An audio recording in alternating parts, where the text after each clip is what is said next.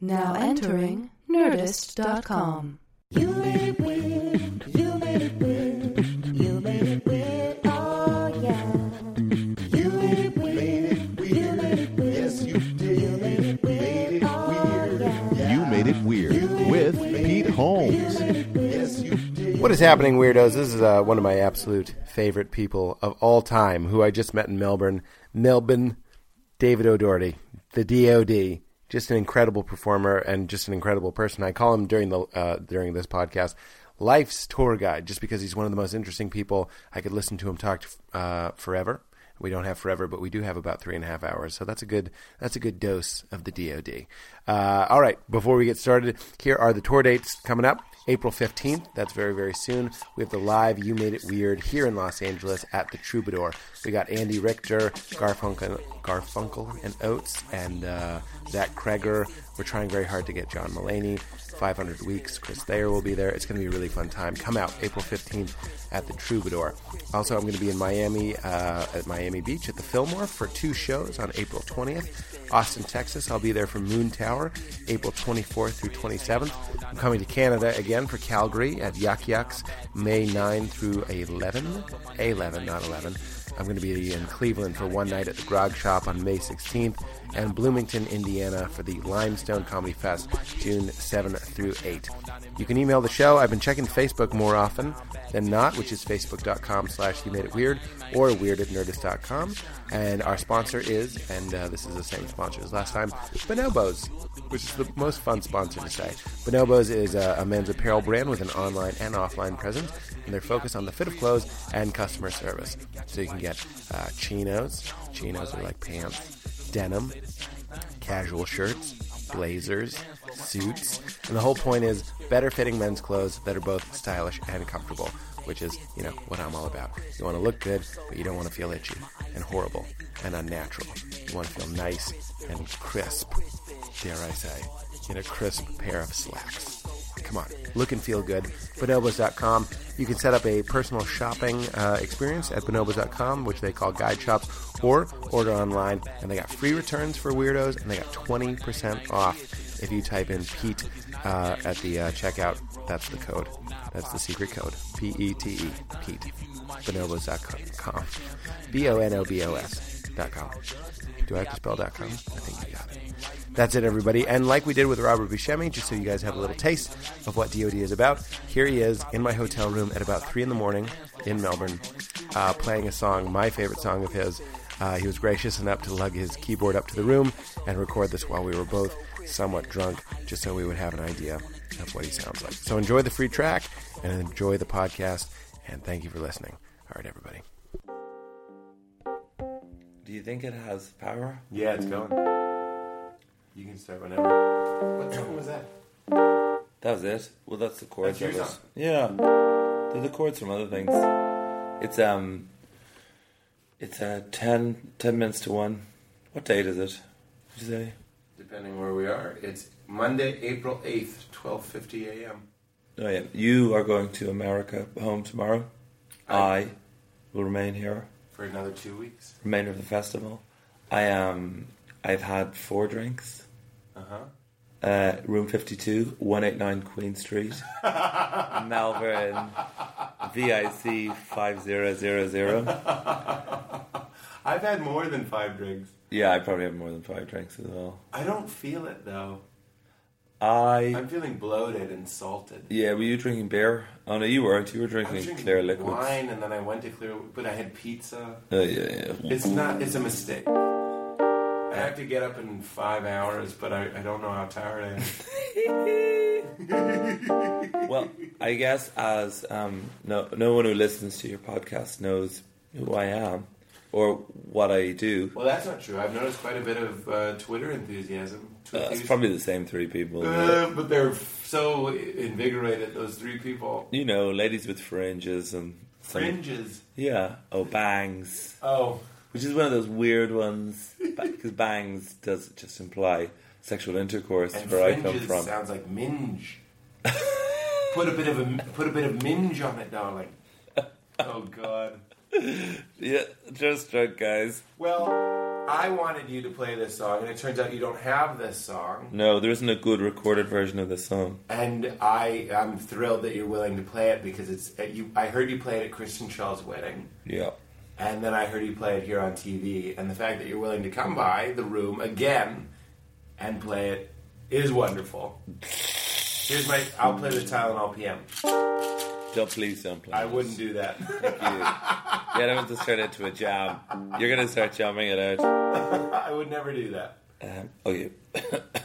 this is called. Uh, we have a day after tomorrow, so I've just done six in a row, so my voice is a bit like this. So I'll sing it in a key that doesn't. That sounds beautiful. It's called Life. I'm just stopping because one of your neighbors is taking a poop there. You Yeah, that's hear the the- upstairs poop. I've gotten to know that quite well. Yeah. Okay. La- Sorry, I laughed at the worst life, life, life, life, life. Lifey, lifey, life, life, life. Life, life, life, life, life. Shit. Serious? Ah, balls. Oh no, actually, it's okay. Oh no, it's not. Oh god, no, not this again. Really? No, no. Oh. And then you die. Life is a marathon, not a sprint. But it's a sort of marathon that you have to sprint. And there's hurdles and weights to lift and cycling and archery. Life is basically the Olympics, but at the end you don't get a medal. You die.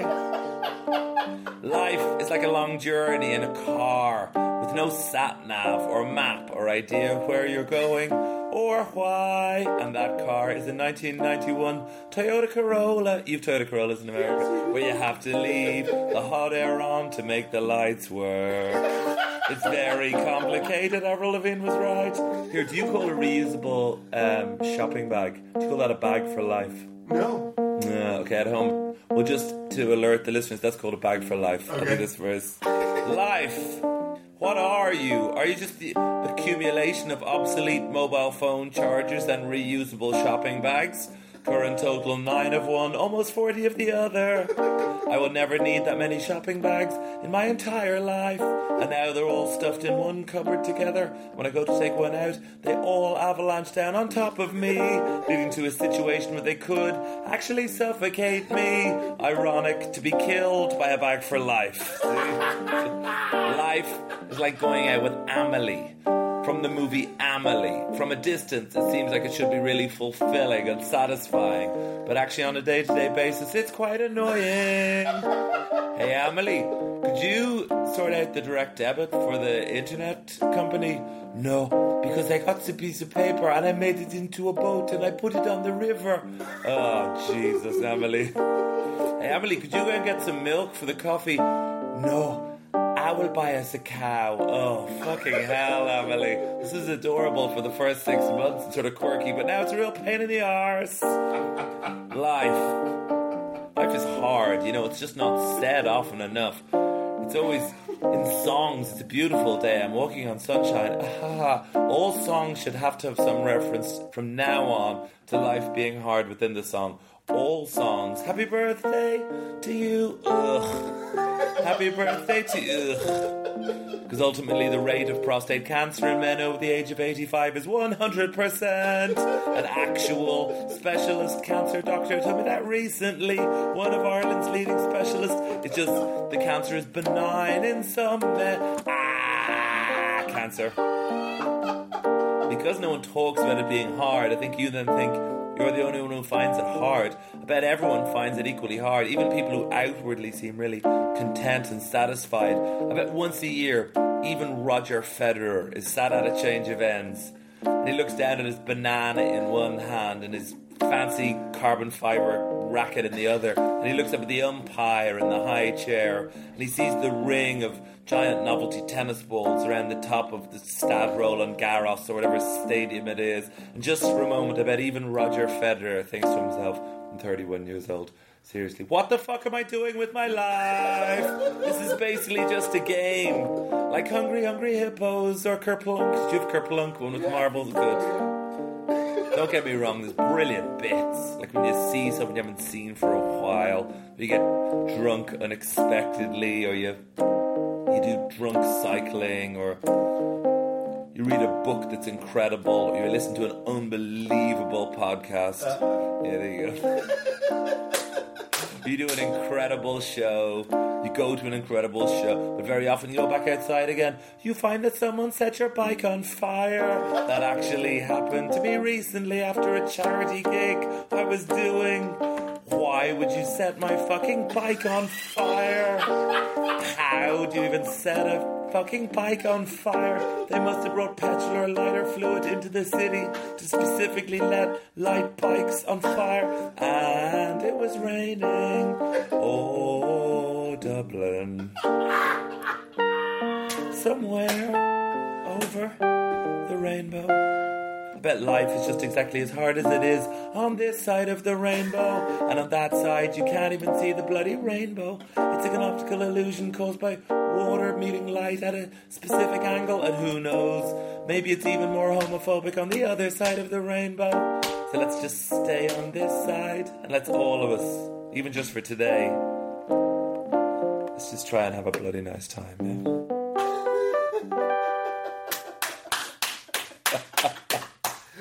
Neighbors give us the sound of a flushing toilet, and we give them a show.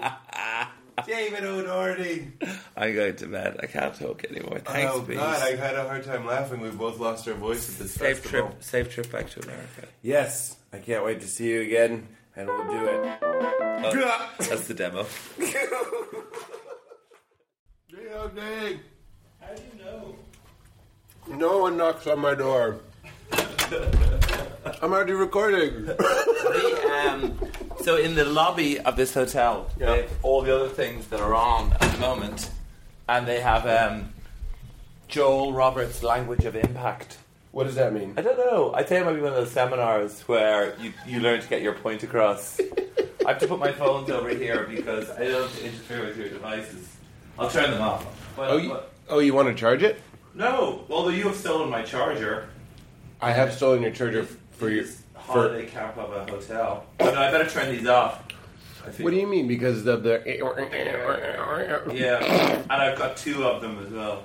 I I have six phones for different nations, and sometimes they're all charging on my desk at home. Like there is something really sinister happening. Wait. Well, you're like Jason Bourne. Oh yeah, He yeah, has a bunch of passports. yeah. I got you coffee anyway. Oh, thank you very much. Oh, this one. Yeah, it's an Americano. Oh, I see what you're trying to do. Indoctrinate me into your nation. you could have got me an Irish. Oh, an Irish coffee, which is an, an entirely made up thing. Because the joy you just had realizing that you also have a coffee, that your people have a coffee. The Irish coffee. the famous coffee producer. Is that racist? Th- what? Well, I mean, we're The not. fact that it's like, oh, let's Irish up this coffee. That's what we say. Add uh, alcohol to it. I, I mean, racism. I say that's borderline racist a lot, Well- but it's not really racism. It's just. Oh, you mean you use the phrase it's borderline racist? Yeah, I use the term. I accuse people of racism a lot. It's one of my hilarious default things. Whenever anything Irish comes up, even if they're wearing a chunky knit jumper, that's sometimes enough to accuse them of uh, being racist. But I don't. It's not really racist, is it? It's a little bit. Well, what if I if I said I want to Jew this coffee up, and that meant make it less expensive. yeah, but you could argue that the Jewish people come from the tribes of Israel, Yes. and whereas Irish people are like we're Vikings and Normans and Celts and English and Scottish. Yes. You know, we're just a made up island that was very angry for a long time. Right. And was sort of crushed. So consequently we Kind of made up like this place, Australia. Yeah, made up like this place, except the fact that Ireland has been around a bit longer than here in terms of white people. Sorry, Australia. I just I made the basic error there.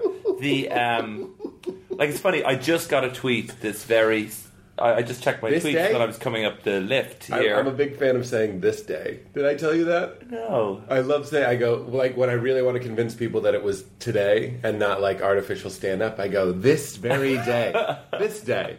So you, you got to tweet this day.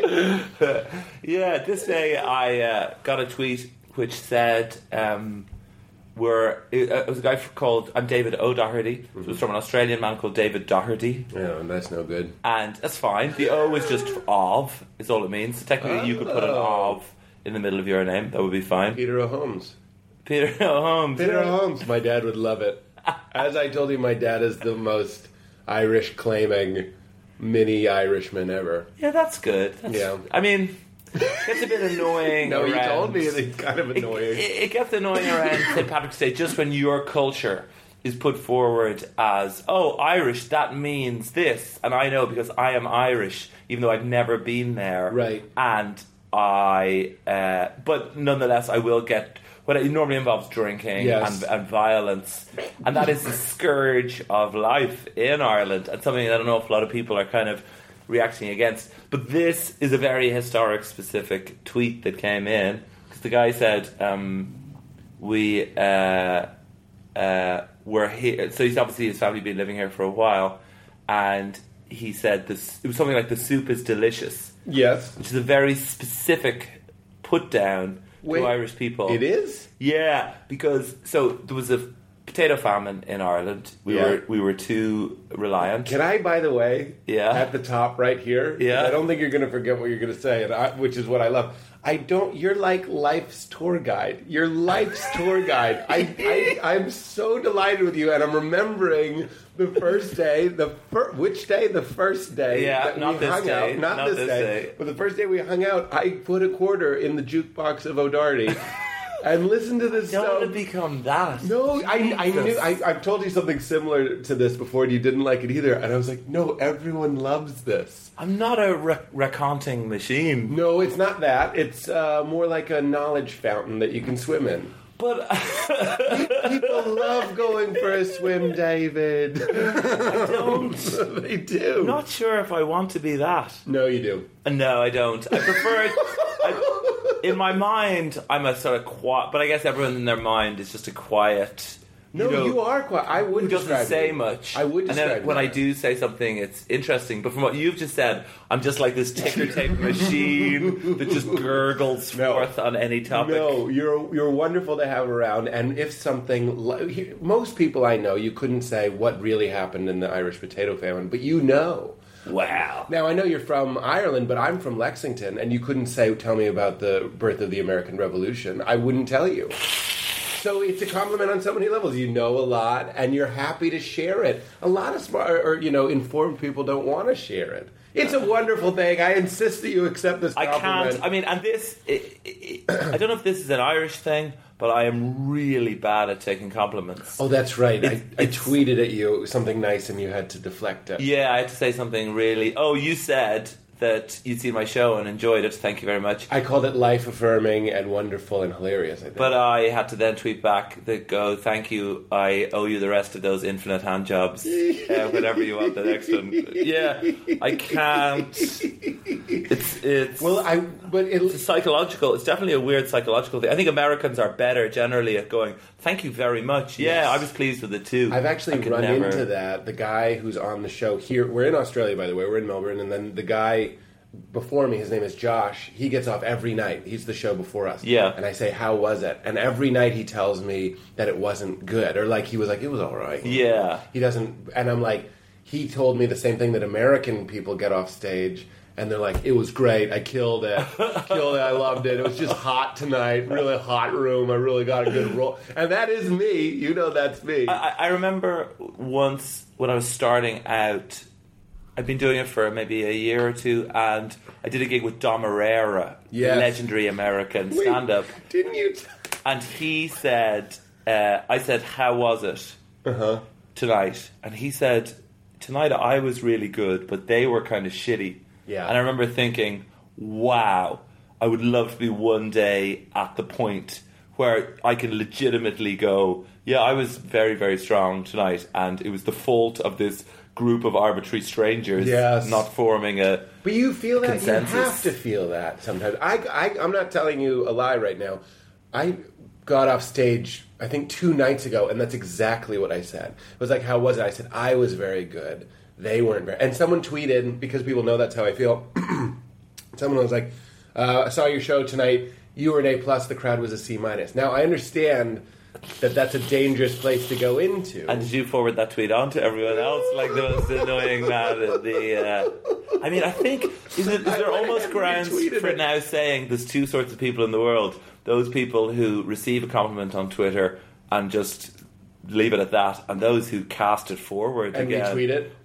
I, ca I will never retweet. I will never. I will never that. retweet. I will unless it's ridiculous. One time, I wrote a book of made-up facts about animals uh, a few years ago, and Pee Wee Herman tweeted that he liked it. Yes. and I retweeted that That's just because fair. it was suitably ludicrous. Well, fucking Ricky Gervais uh, said uh, our friend Mike Birbiglia was the new Woody Allen, and he retweeted that. And I said, "You're goddamn right, you retweet that. Yeah. it's a big deal. Yeah, it's yeah. a really big one. But if somebody's just like, I, my face hurts from laughing, and it's Karen, and she, and Yeah. her three followers, and their picture's Snoopy, you don't need to retweet that. It makes it, it, it hurts my heart, and it bears an unfollow sometimes. do you? Yeah, I guess you do forward on the Gervais one. I Yeah. think so. Okay, okay. Uh, listen, Oh, I see. There's a marginal case there, which is where Snoopy Karen.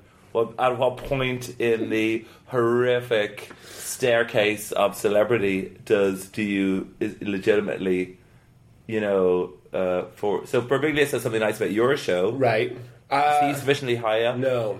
Yeah.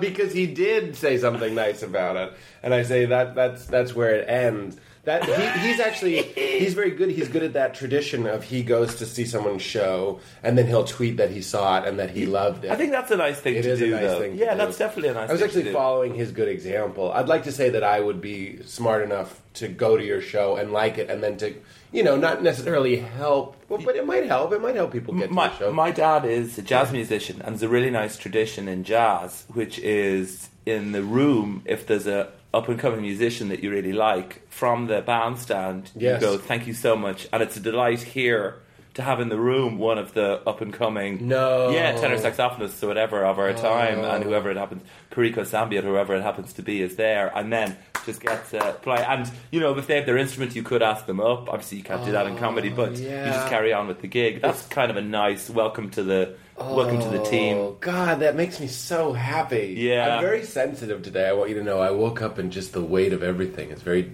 despair on me. I don't know why. It, it just. Uh, ge- I wanted to ask you about it. General anxiety. So I, anyway, I'm feeling mushy. That story makes me feel mushy. But here you are, growing up, seeing stuff like that. You think you'd be better at taking a compliment.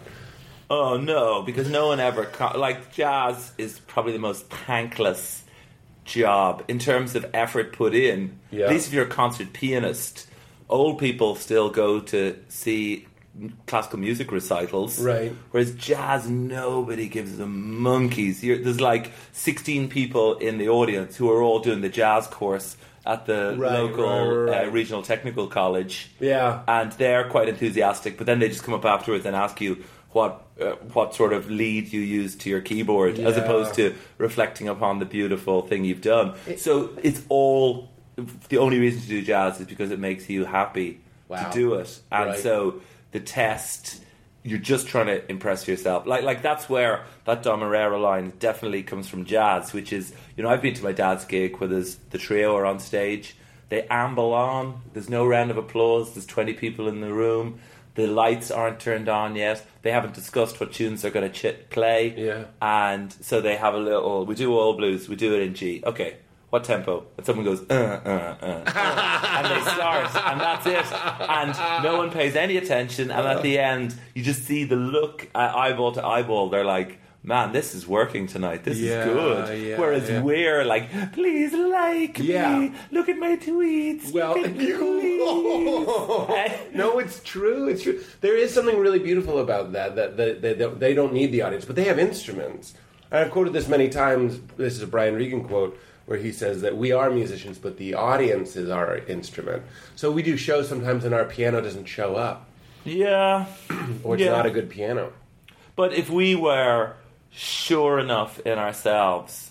I would love to get to the point where I could use that Dom Irrera line one day. You look at someone like uh, Zach Galifianakis, who is just absolutely, certainly convinced these things are funny and these things are interesting. Yes. And you look at Daniel Kitson, Yes. and these are important things I'm telling to you. Right. So I will tell them to you in the correct order from a word point of view with interesting inflections Right. and a comedy uh, bent to it. Mhm. Make of it what you will, people, because there's another one following hot on the heels of it. Yeah. That's a nice way to be, you know. That, but that is the feeling. You can get to that place. That night that I got off and said I was good. The Yeah. night that you came and saw my show, I didn't feel like I was. I'm not fishing for compliments. So Yeah. I'm going to pause you there. It's just I was feeling. I was feeling my blood circulating. You know what I mean? I felt like a man. I felt like I was in my body. Yeah. And then there are other nights where I don't feel my blood circulating, and I become goddamn Batman, and I'm, I'm, I'm a symbol. You know what I mean? I'm just like, it doesn't. I know I'll, I'll go crazy. You, you let the ego of You my become a pillar, soar high. pillar of smoke. Yeah, exactly. But like, there are other nights where it's where the feeling is, I'm not trying to persuade you to laugh at what I'm saying. Hmm. I'm going to be saying these things, and they tickle me, and I'm in them like a good song, like a guy going, uh, uh, uh, uh. Yeah, yeah. And then I find that rhythm, there- maybe even like my own internal rhythm, and I'm putting it in front of the audience, and it doesn't matter if they get every single punchline. And then you get off and you say what Dom Irrera said. But I mean, you.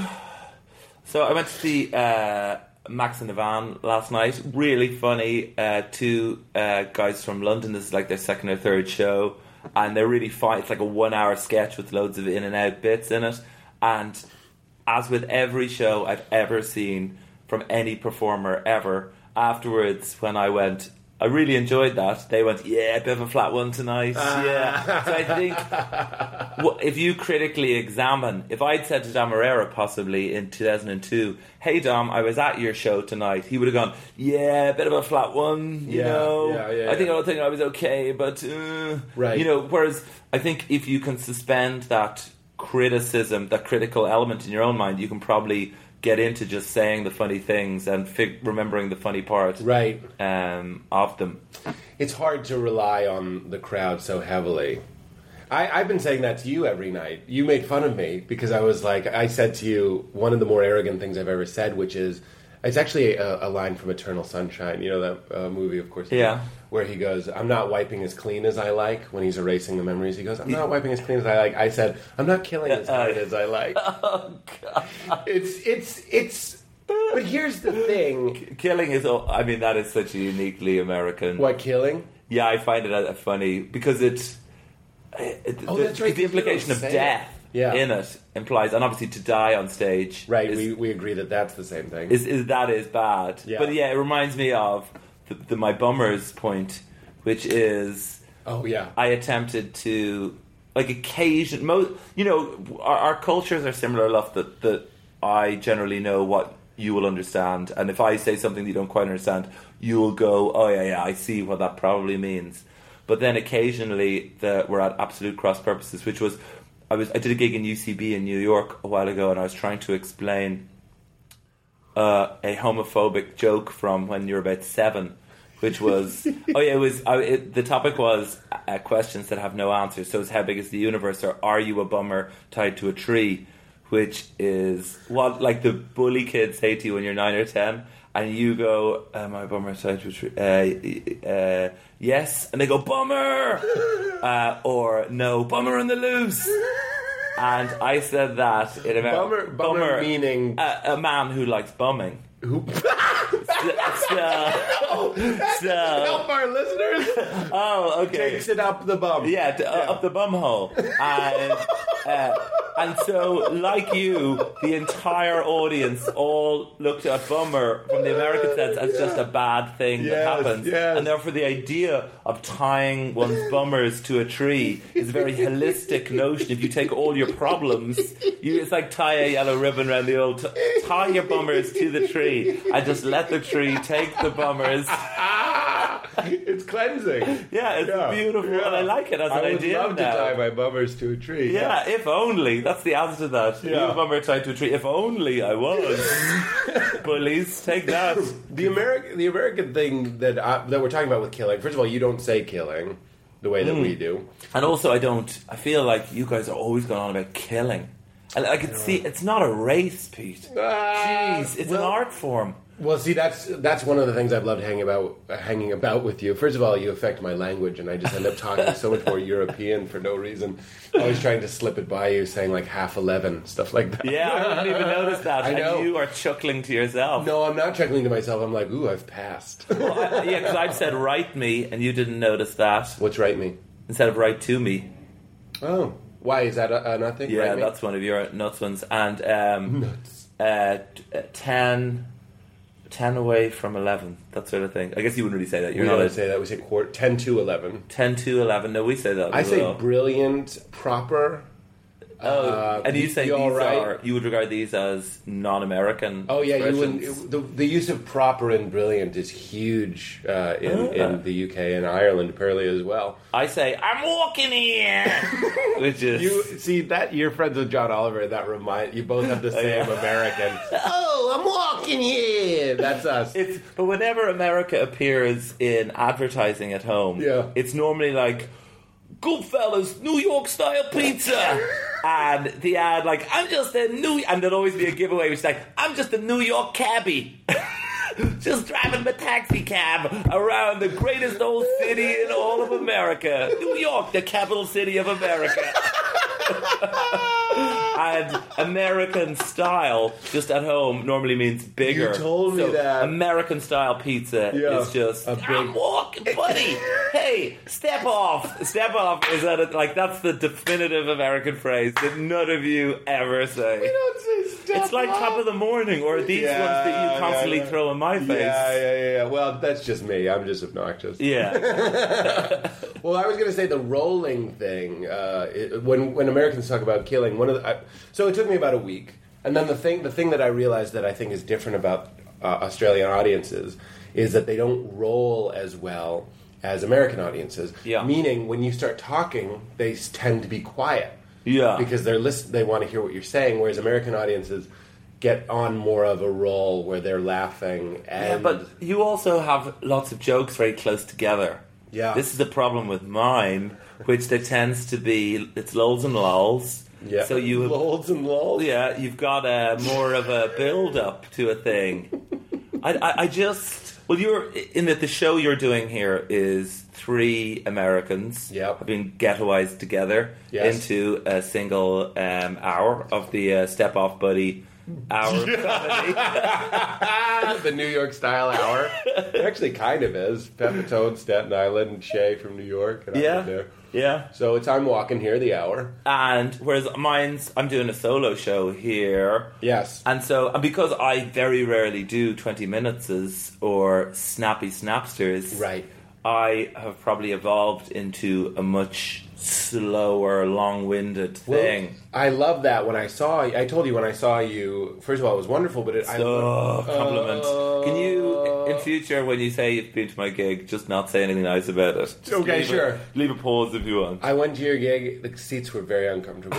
Like, I'm so sorry. I, I take that really personally. Then. the seats were fine. I made that up. I was trying to give you a good non-compliment. But you see, there's something that's inspiring about talking to you is that you do seem to be okay with looking at this as as an art form, which I do as well. I like that. But this whole doing a new hour each year, Yeah. that that all European and Australia Australian, I guess we'll say, comedians seem to have this grasp over like this is a craft. We do a new hour every year. We bring it to the festivals. We do it as a show. Yeah. it's not necessarily uh, the premium isn't necessarily on like a piping hot opener and a sizzling closer. Yeah. it's to create almost like theater or almost like jazz, a little bit of a mood. Yeah. it's your evening. Yeah. you came out and and and what you taught me because I've been going on first now that Pepitone's here. Right, yeah.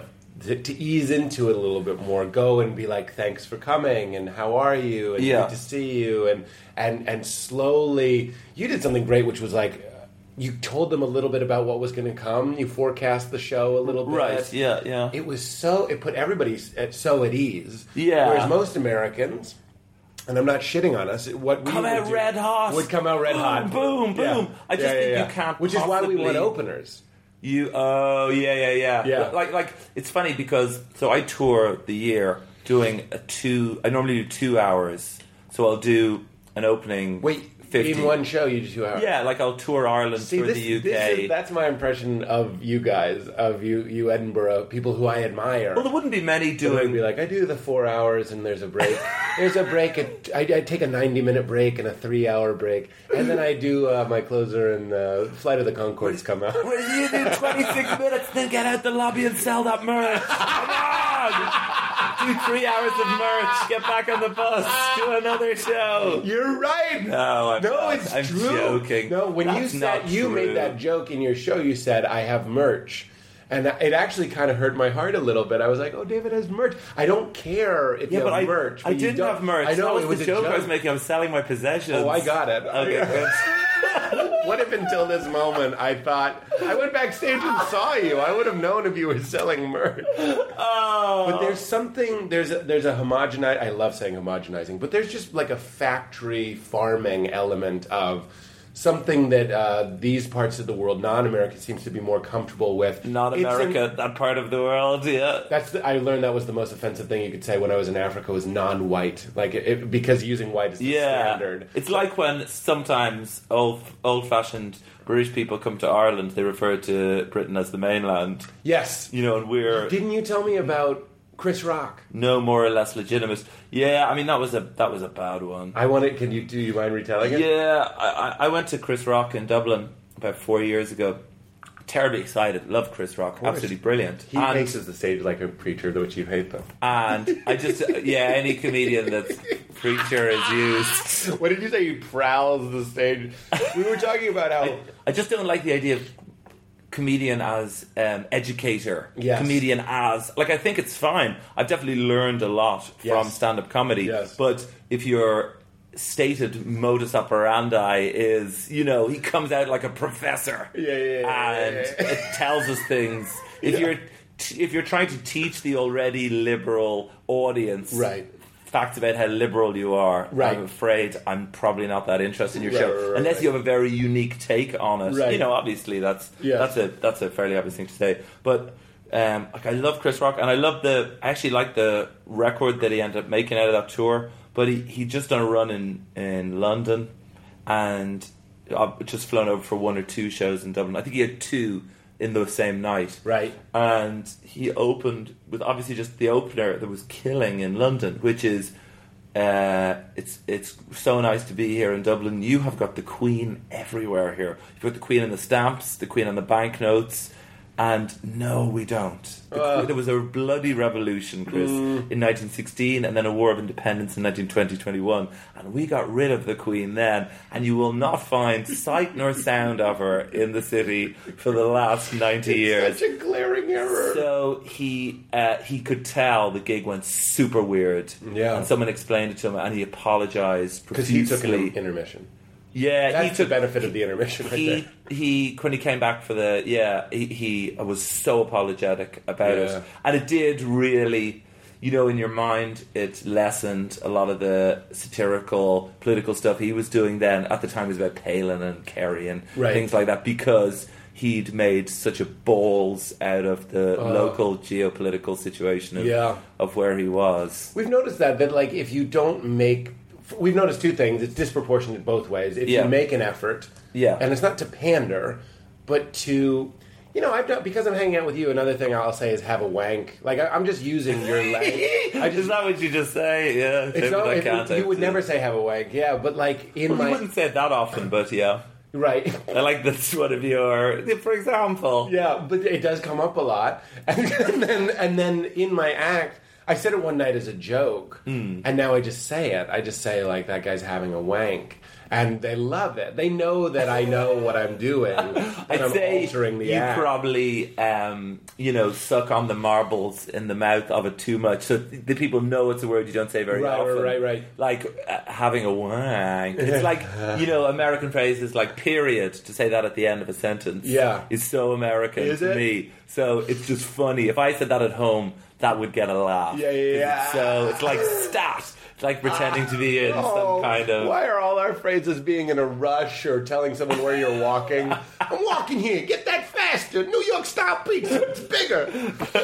oh no. So the Chris Rock one, yeah, was. Uh, I mean, I. But I mean, part of the like, like you were worried about references here. Yeah. But I think it's much more interesting, like the bummer thing, uh, to go on stage and make a mess out of it. Yeah. And just be self-aware enough to go. Right. Okay. What? Let's go back through that. Well, At see- what point did we lose? Like I saw Mitch Hedberg, one of the great gigs I've ever seen in at a comedy festival in Kilkenny in about '98, and he had his pad out, and obviously he'd done his first gig, and certain things had. Uh, gone a little flat. Uh, other things, he was loved. He was a hero. Yeah, yeah, but what intrigued him was why aren't these jokes? Uh, why aren't some of these working? Right. And so we'd go back through, a th- and there was a joke he had about a wiener, and no one knew what that was. It's Yeah. just not a term that's wiener dog, wiener sausage. Uh-huh. Uh, and so that the funny thing for him was like, what do you say? Yes. And then someone would say whatever the the schnitzel or sausage or whatever Right, the term right, was, right, and then he would redo it with the word in it. You know, like a very obvious kind of Yeah. Pavlovian thing. Yeah. But the audience then just laughed so much because someone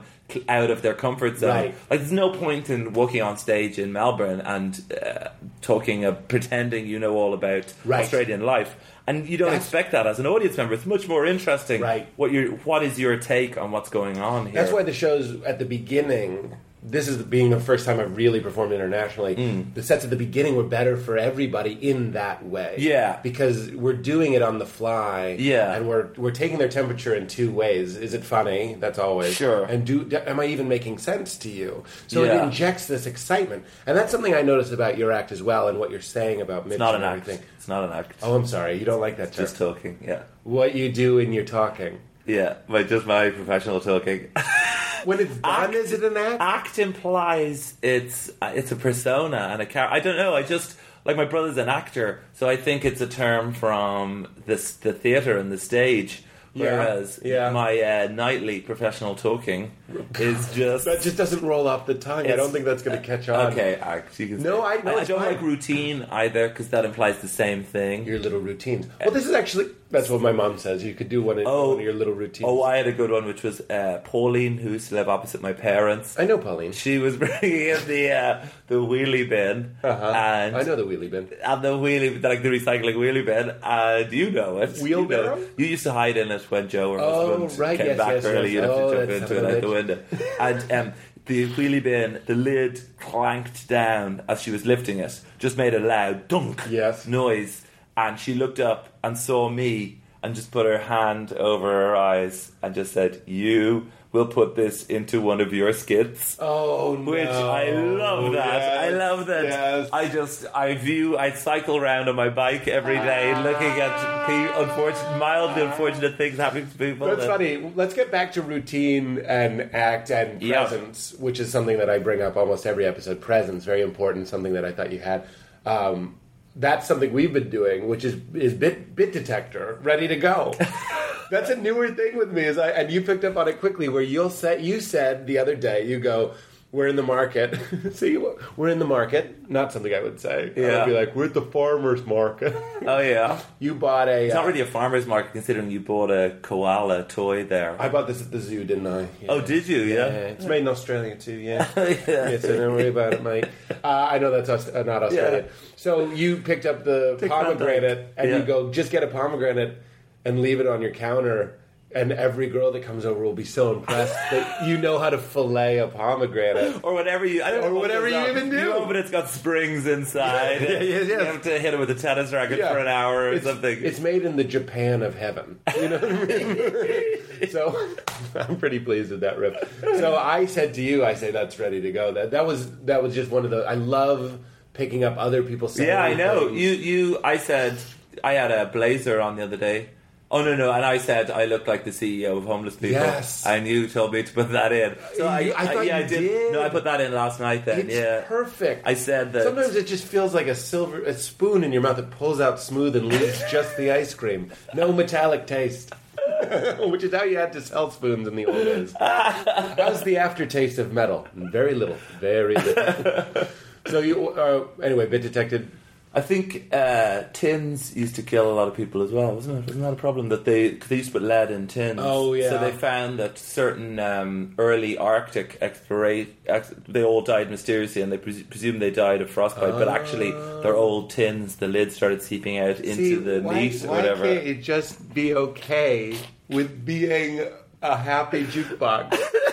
I bring up tins, and you tell me most people would go tins poisoned some. Po-. You know, like a year. Like, you knew the year of the Irish Revolution. Now I do too. There was a Oh, revolt in 1917 and a war in 1920, 21. My um, my great grandfather was one of the sort of secondary leaders I know of, the, of the revolution, and which is a funny because I my my so my great grandfather was this man who looked at the sort of civil rights situation and went, oh yeah, this is worth possibly killing myself for. I'm gonna Uh-huh. I'm gonna organize. He was like one of the heads of the IRB, who were one of the big organizations, and then as happened very common, his son, my grandfather, Kevin, then worked for the government, was a civil servant, sort of set up the tourist board and all of that, dedicated his life to, to the to the state and the country and and then my dad's a jazz musician and I am a stand up comedian, so it's just sort of gone like over time. Every generation, uh, who was it? I think it was. Um, it was, uh, it was. I think it was Larry David or uh, one of the friends of Seinfeld. New Material Seinfeld. God, I, New I material can't, I can't remember any of new material Seinfeld. oh, we got to do new material Seinfeld, and then we got to do wrong Seinfeld, and then wrong Louis. We have to, and then I'll get back to presents. And uh, my point was. Everybody, every generation is better looking. Is the point of, of Larry David? Everybody just keeps getting better looking. If you look at photos of your great grandfather, he looked like a turnip. I'm sure. I'm just, I'm just positive. He had a pumpkin face, and now everybody gets better looking. And then every generation, and this is very, very true in stand up as well, uh, gets everything faster. My example with my generation Hmm. is we all do the I don't do theaters, but a lot of my friends do theaters. Hmm. And when Brian Regan, second time he's come up, Yeah. was an '80s comedian, Yeah. moved to theaters. I remember it was a huge deal. He was like. Uh, I'm moving to theaters now, and like he was terrified. Yeah. And uh, the quote that I heard from him because a friend of mine went to his last performance at Caroline's was um, this is my last club performance. Then I'm going to theaters, just theaters, and he's like, I'll probably be back in a year with my tail between my legs. Now, so this is a guy who's now clearly doing very well with theaters, but then it just becomes more normal. Gaffigan is Yeah. a little bit after Regan did theaters sooner. Now Mulaney, all these people deserve it. By the way. Sure, yeah, absolutely. does theaters, and Yeah. he's 30 years old. You know what I mean? It's just preposterous. And Shay, who's younger than me, Michael Yeah. Che is 28. He'll be doing it faster. And Aziz got it faster. Aziz is an anomaly, but like everybody gets the things that we worked really hard for. It's the Yeah, thing that but hang on. Whoa, whoa, whoa! I'm sorry to go back to my father again. Please. but like, I have if it this, circled, If this jazz. was the 30s or the 40s, we'd be like, and then we've worked all oh, so hard playing these little dance clubs and dance halls, and then you get this Miles Davis and this Charlie Parker coming along. They're playing these huge concert halls. I mean, in 50 years' time, they're going to be playing aircraft hangars to thousands of people, and there's my father playing to eight people in some ah. crap So you're saying it tips. I don't know. I mean, who's to say when this madness is going to end? Like when I had a, co- conversation with Kitson, re- with Daniel Kitson recently, which is uh, when we started. I started '99, and the dream, the maximum possible dream, was there's a a club in London called the Comedy Store, and if you were really good, you would close there. They had two sets on a Friday and a Saturday night, and like the late show in particular on the Saturday, which was a slightly drunk, bawdy audience, which was wow. The idea Yes, of being yes, so yes, good, you could just go on there because you had to be able to riff. Yeah. Someone would fall over, Yeah. make a joke about that, and then keep the sober people on side as well. So Yeah, that was, yeah.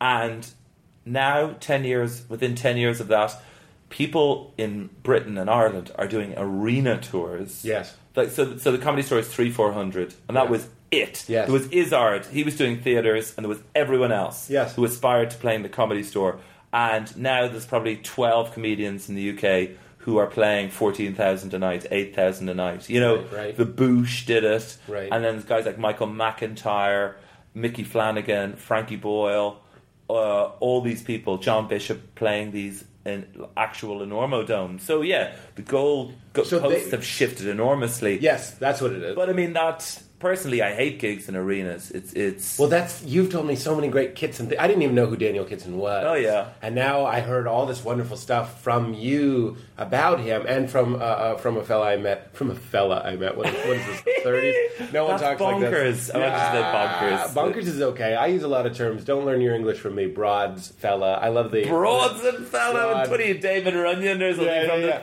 I was saying- ladies, a guile. I was I was saying Sheila here, which is the Australian bird, uh, not birds, uh, well, birds Yeah, from the broads. from the seventies. I know, and that's what Karen, the Australian, told me. That's what I call her. She says nobody says Sheila. It's like broads, and I go, I say broad. like I, I want to use the archaic term for a woman. I find it so fucking funny. Yeah. because we're steeped. I, at least I am steeped in respect for women. I really am. I'm not just saying that to pander. Sure. So to call them broads is, is just so, or call them Sheilas is so funny. To have a sweet little baby boy, me, who's just such a mama's kid, who's just like, I would never, you're my flower, and call them a, a broad. Be like, you want to go to brunch, you broad? It's so fucking great. I, I guess here there's a sensitivity to it because the um, old Aussie persona stereotype Yeah. in the 70s was the sort of hard drinking Oh, okay. uh, white battle hardened guy shouting at his Sheila drinking cans tinnies you know what I mean so which doesn't really reflect the sophistication Yes. of the great European style city that is Right. Melbourne Right, right, right, and right. so I think that's probably why it would be that. I don't have to be that much ironic joy. in right. You going, You need more "Hey, distance." Do you want some? Get some tinnies, Sheila's, and I'll bang you like a, you know, some door in a, Oh, a dunny door in a yes, in a typhoon, battleship. Yeah, whatever. yeah, no, you're right. There needs to be a little bit more distance think a there. tiny bit more time. Yeah. it's like yeah. Did, did I tell you about this? No. That at um, in Montreal at the festival one year there was an Irish show, Irish theme show. Oh, you told me it was called the O Show, Yeah, and the blurb was they're which back. just means of show. That's fine, but the blurb for the show was they're back, and this time they're not looking for potatoes, which is although it's 150 years since the famine, it's still not time enough. Oh, that was the soup thing. What is the to- soup thing? The um, It's not time enough. You're right. you told me that's like uh, the Som- if they had a Somalian show. yeah, or like a Sudanese show, and it's back, and this time they're not banging small metallic plates looking for millet. Yeah. You know, Yeah. it's it's uh, the the soup one is the term. So in the famine, there was some food in Ireland. In fact, food was being exported throughout the famine to the great Yeah. to the to Britain Yeah. because Ireland was sort of feeder peasant nation for Right. there, and um, they and various benevolent uh, organisations. Uh, very often, uh, Anglican or Presbyterian British churches came to Ireland to help the poor people, and they set up established missions as they were known, and very often soup kitchens. And you, in order to, but the the some well, some of them demanded that you convert before you get the soup away from Catholicism, which would have been Oh. the religion. But others Oh, no. were just we are Presbyterians It's got to be some good soup. and we have the we have a soup kitchen here, and so the local, very often the sort of backward Catholic uh, local priest would go, "Do not Right. take the soup. But if you saw someone with Do soup, not take the soup. yeah. Uh, it's it's more noble to die of starvation than to take these heathen soup." I realized that as I made my pretty good soup joke that people probably were dying. I was like, oh fuck, I've done it. I made the joke. it, it, so and now taking the soup is an expression is used more in the 70s to be honest when there was more tension Yeah. between Ireland and Britain still uh, and taking the soup is going to England and doing working over there Selling also, out. also known as well it's taking the Queen's shilling as well we're not even talking about selling out I'm just talking about working over there yeah, yeah. was uh, like you'd see someone you know on some TV show over there a, a, a comedian once uh, did the Royal Variety, an Irish comedian did the Royal Variety performance, and um, the Queen is in the audience, and you do a little bow as you walk off stage, taking this. Like there was at home, there was this mass thing of like, oh, soup taker. Oh, God. so that's where that's where taking the soup Oh, comes no. from. Yeah. So Oh, God. I- but uh, you know, I couldn't. Yeah, uh, no, I just found it funny that someone had tweeted me there in the lift Right. say uh, we've been in Australia for generations and the soup tastes delicious. Thank you very much. Oh, they were self-deprecating. They're making a joke about it. Yeah. Interesting. Yeah, but there's such a specific Irish centric joke Yeah. that would mean nothing to anyone else. God, I, I just it's so there's so much interesting stuff, and I know so little of it. Ah, it's I- true. I mean, it's a poisonous cultural legacy, but uh, it's still What do you mean? it's the the the the, suffering of Irish people over generations and, and all of that is pretty awful, you know. But it's nothing compared to you know what went on with uh, the Jews and the Gypsies of Central Europe or anything like that. right. It just I would uh, someone once said that uh, the Irish struggle for independence is the most journalistically over-reported localized conflict in the world, Uh-huh. and that's probably true because of the nature of the famine and the millions of people going overseas, and a lot of them becoming then cops and politicians, and then journalists and writing about Right, home. right. So it's something that everyone knows about. Whereas, boy, it's such a romantic place. I I mean- people are so romantic. But even even you guys, even you guys, even you people. yeah, I'm kidding. But I was watching your buddy uh, Glen Hansard in Yeah. uh, the Swell season because I realized the first time I watched it, I was right drunk, wasn't I?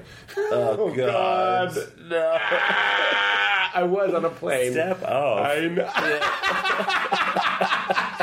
God, I've been so good at not trying to do your accent this whole time. Yeah, go on. Oh, and you just so. I mean, There's uh, a- mm. uh, like if you put an Irish character into a movie, very often fulfills the same role as the um, elderly black character in an American. It's so it's for sentimental reasons and a degree of wisdom.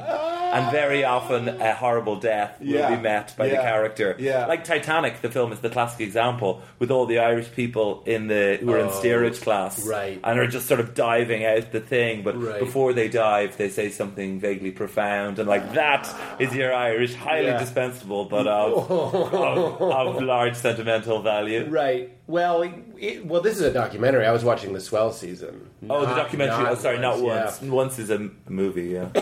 well, just Very to the close. listeners. Oh, sure, Once yeah. is a it's a is a no budget film. that was- People who listen to the show know I love Once. Once is, Right, Once yeah. is one of the big ones for me, and I know the the fella. I was going to say bloke, but the guy that directed uh, your show directed. He, uh, he did, I, I made some documentaries a few years ago with John Carney, who directed.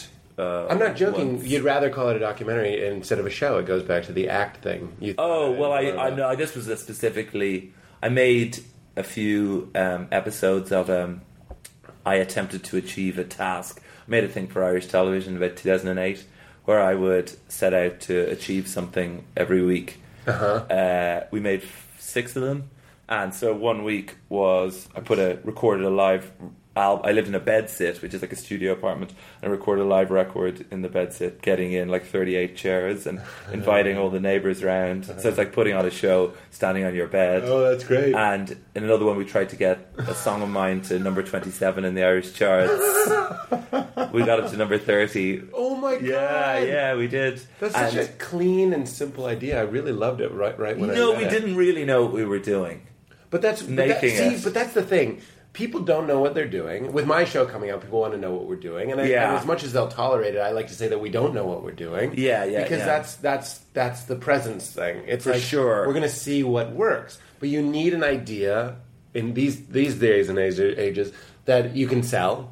Mm. So it needs to have some sort of com- compelling element. sure, yeah, and then yeah. two that's open enough that you can kind of do anything Yeah, yeah. because That's- it's going to fall away. Yeah. it's going to become Cougar Town, which started as a show about cougars and then became. I'm not saying Cougar Town's a, a good. I haven't. I've never seen it. Yeah. but you sell it as Cougar Town, and then it just becomes another show about nothing. right, yeah, yeah, yeah. And you and you said I want to make a show about a goal. That's vague. Yet I'm interested, and it could kind of go anywhere. Yeah, I mean, it's one of the advantages of I still live in Dublin, and a show like that, it is still possible to come up with quite curveball ideas and pitch them to a the local network is RTE, which you know, for all the criticism of it, they were willing to throw. I'd say it cost nothing to make this series. I can't remember. Yeah. but it was six episodes shot on digital. They put it out at eleven o'clock at night. It was no real risk for them Yeah. to do in a similar way that, and so I got to really find my.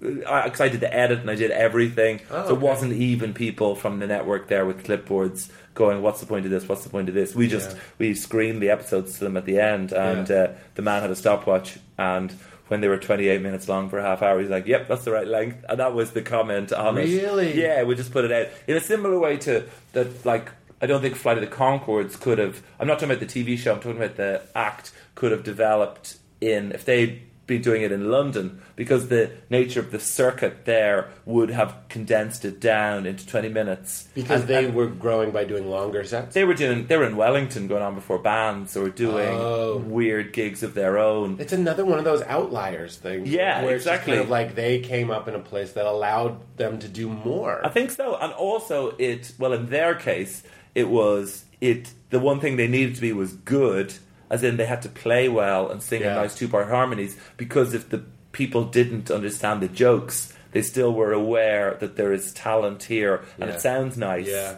And I, I, I don't know. I would imagine if you looked at the history of art, there's quite a few things that developed. eh, You know, Stalin came from Ukraine. Hitler came from Austria. No, I'm talking about it's uh, the uh, the the. And I got a chance to do this thing on, on TV. Anyway, Carney, Yeah. who made once, Yes. he had the same crew made at the same time. We're making my um, my Wait, during once we're making you. I think they just finished it in pickups for once at the time, but it was the like he he's camera two, Yeah. and there's a cameraman on camera one, and there's Yeah. a sound man, Yeah. and that's it. So if you're doing a, a scene with five people, you can all fit in a taxi, and you just drive to where the thing is, and then It's so you phone a taxi back. Yeah, Yeah. It, it was um it was a nice, quite an inspirational way to work. Then. That's great, and it came out well. You liked it. it's okay. I mean, uh, like I look. That's the American. Thing. I look- You should be like, I killed it. But I look at my stand up from this time last year, I can barely listen to it. It's rubbish. We were talking about that. and the, I look at that and I like, oh yeah, I see what I should have done there. I see what I should have Right, done right, there. right, right. I mean, it's of a certain. Sta- There's like one or two episodes of it that I. I haven't watched it for a while now, but that I, I think yeah that's I like that. That's, That you're proud that makes of. sense. And so I'm proud of them all because they are mine and they're they're fairly unfiltered version of Right. an idea, albeit an idea that a man who didn't know anything about television Right. had. Uh, but uh, I think they could. It's so fun. Like the stand-up thing That's is so fun. Is but I, I think you need to you need to think your old stuff is terrible. I know. I think that's that helps the writing the new hour every year. Yes, yes, yes. This is we, we talked a little bit about this, but you have that, um, and they're also you know they're from uh, wherever they're from, Britain, I believe. But Radiohead, we, were, we you Yeah. said something that I thought was quite interesting, which is the idea that an artist is kind of done once he becomes the thing, once he becomes Well, once you figure out the thing that's expected of you, Yeah. then I think you're pretty much uh, you're not you're not finished financially. 'cause I think that's when you probably start to make serious money. Right. You become the camp guy Right. who talks about celebrities, or you become the angry preacher type person. right. But if you every year get all of your material and just put it in a bin, you actually go, what would I what do I feel like talking about today. yeah, so my show last year was I was, I was uh, just broken up with a lady, so it was sort of a. I, I wouldn't say I was feeling sorry for myself, but it was about trying to cheer yourself up from a hole, quite a dark hole you were in. Yeah. Uh, whereas now, I eh, almost in reaction to that, I wanted to write a stupid jokes show with of stupid show. jokes. Yeah. But then I've sort of failed in that regard because the problem with me and I, like I did a show with Demetri Martin in in New York in September, and I remember thinking, just seeing him on stage and going, "Wow, this is so nice." You know, there's something, so- especially me, just like talking about mundane details of my life and Right. you know, crying wanks and all of these things. That it'd be really nice just to go up and have a joke about table tennis bats, Yeah. and then follow it with a joke about you Right. know. Uh, But I'm I'm sure Demetri's watching and going. It would be nice to let people see some more of me. Well, so, so I tried to write. I've uh, I wrote about ten proper jokes, and which are the basis of this Right. new show. Right. But then I found what's more interesting and funnier I'm for me the is There's a joke. Okay, so there's a joke in the show which is um, if. J- uh, oh, actually, does this work in America? If Jay Z just gave each of his problems a red balloon, then he'd have a completely different song. Yeah. Okay. Which Yeah, is, yeah, you yeah. that. I got it. Yeah. Red balloons. Um, 99. and- Isn't it yeah, Luft balloons. and we, we don't have Luft balloons, but we I know the song because The- some punk group covered it, or it was their I song. don't know. It was Nena from about 1986 was a hit. Okay, that's a bad example. Here's a better one. Yeah. Okay, there's a joke in that in this new show which is oh, you've just destroyed that joke for me. No, nice. no, no, no, no, no, it's fine. I. I laughed when Needs to be done. Needs to be pummeled. Yeah, I'm pummeling my show. That's what I'm saying to you. Every night I listen to it and just pummel it. No. and try and I actually remember the night I saw that it didn't get as big a response as I thought, and I and I thought to myself, "What dummies!" I didn't think, "What a bad joke." So there's uh, um, if uh, what is it? Uh, I wonder if the band NSYNC still get their periods at the same time. Yes, Okay, yes. So there's a proper joke. yes, And, And I, then- I thought of that in a the waiting room in. Okay, so there's a joke which is reasonably like uh, the audience chuckle at that. Yes. But what's much funnier and much more interesting to me is if I add the kicker to it, which is I thought of that in a waiting room in a vet's surgery while my friend was putting her dog down. That to me is much funnier. Ah. She's there, and I'm the ah. asshole sensitive guy who's sitting in the thing, flicking through National Geographic ah. or some old Yeah. celebrity magazine with picture Yeah. of Justin Timberlake. This stupid joke comes into my Yeah, like that. yeah. And so, so what? An attempt to write a show of jokes utterly failed. Yes. I've stumbled on the rocks of actual experience. Right, right, right. And so that's kind of what this show is. Like this show's evolving all the time now. I'll keep working on it for the next six months. Well, let, let, us go back to the presence idea because that is something we were talking about it a little bit. I like to open my set uh, by digging a, a small hole. Some Yes. people, some people will really fuck themselves, and Yeah. re- because it's the only thing that invigorates them because they're feeling dead. is is Yeah. to get really bad and call them all cunts, and then try and win themselves back. Yeah. I like to just force myself to do something. Where, where it makes it puts me in the moment, and now and now we're on that presence. Yeah. but you just want you don't want to do an act. It's not a persona, and and you and you, yeah. I noticed you doing stuff where it was like, no, it's almost like trying to wake everybody out of a coma and be like, this is this. It's it goes back to me saying, this day, this very Yeah. day, tell them I'm not lying to you, or tell them that. Or you you go. This is a proper joke. I have some proper jokes. Yeah. And then you tell the joke, and then you play a song, and you go. It was a proper joke. I sang a proper Oh, joke. God. Not- this is exa- this is my problem with when because when you do that Do- that that I go that is what I do. That's like because I do I definitely do musical comedy. I can't get away from that. Oh, I didn't and think what I was saying was bad. The worst musical comedians, and then I'm just hit with this truck of that's what I do. That is that's me. That is actually me. So when you do that, yeah, that is oh. oh, I didn't need. I didn't even think. I no, was no, you're right. That's what I do. Ra- What? No, no, no, no. I meant it as a compliment because you're forcing a real moment. I'm, I'm, I'm not backing away from what I said in the least. The the no, I mean I am I hate uh, showbiz. I also and, didn't mean to minimize it. and I hate. Are you using a term from computing where you've just minim? Oh, uh, oh, that's nice. I meant Minimize reducing it to- implies you put it at the bottom of the screen, and at any moment you can bring it back again.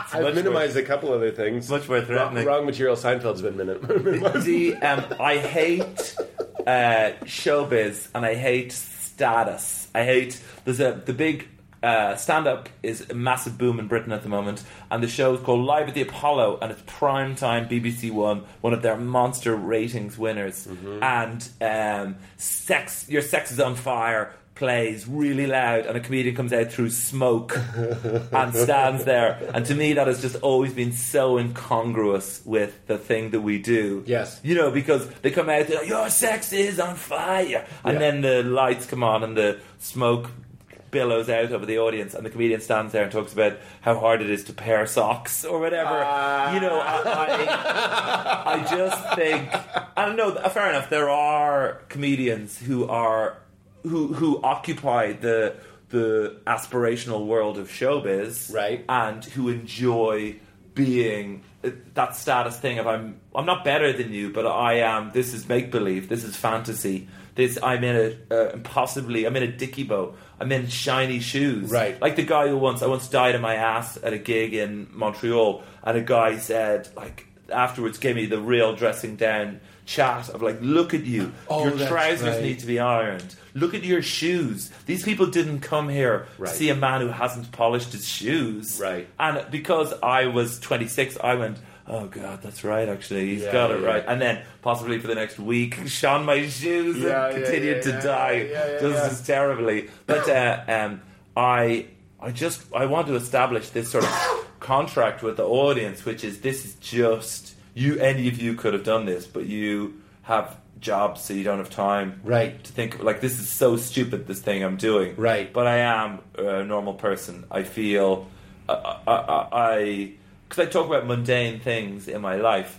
uh, I, I it doesn't fit for me to to talk to to come on through smoke Right. uh, Nobody would want that.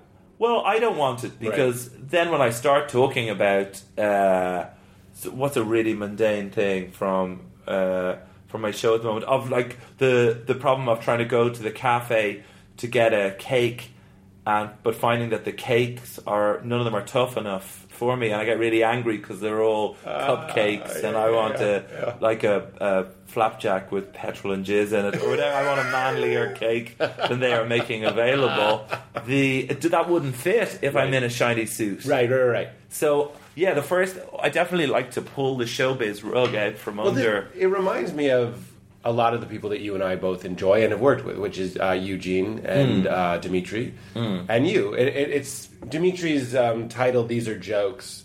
Reminded me a lot of your Edinburgh titles. N- Uh, not that they're derivative. I'm just saying you have Yeah. a lot of. My name is David O'Doherty. Is the Oh yeah, yeah, of- that's right. Yeah, shows. let's David O'Doherty is my.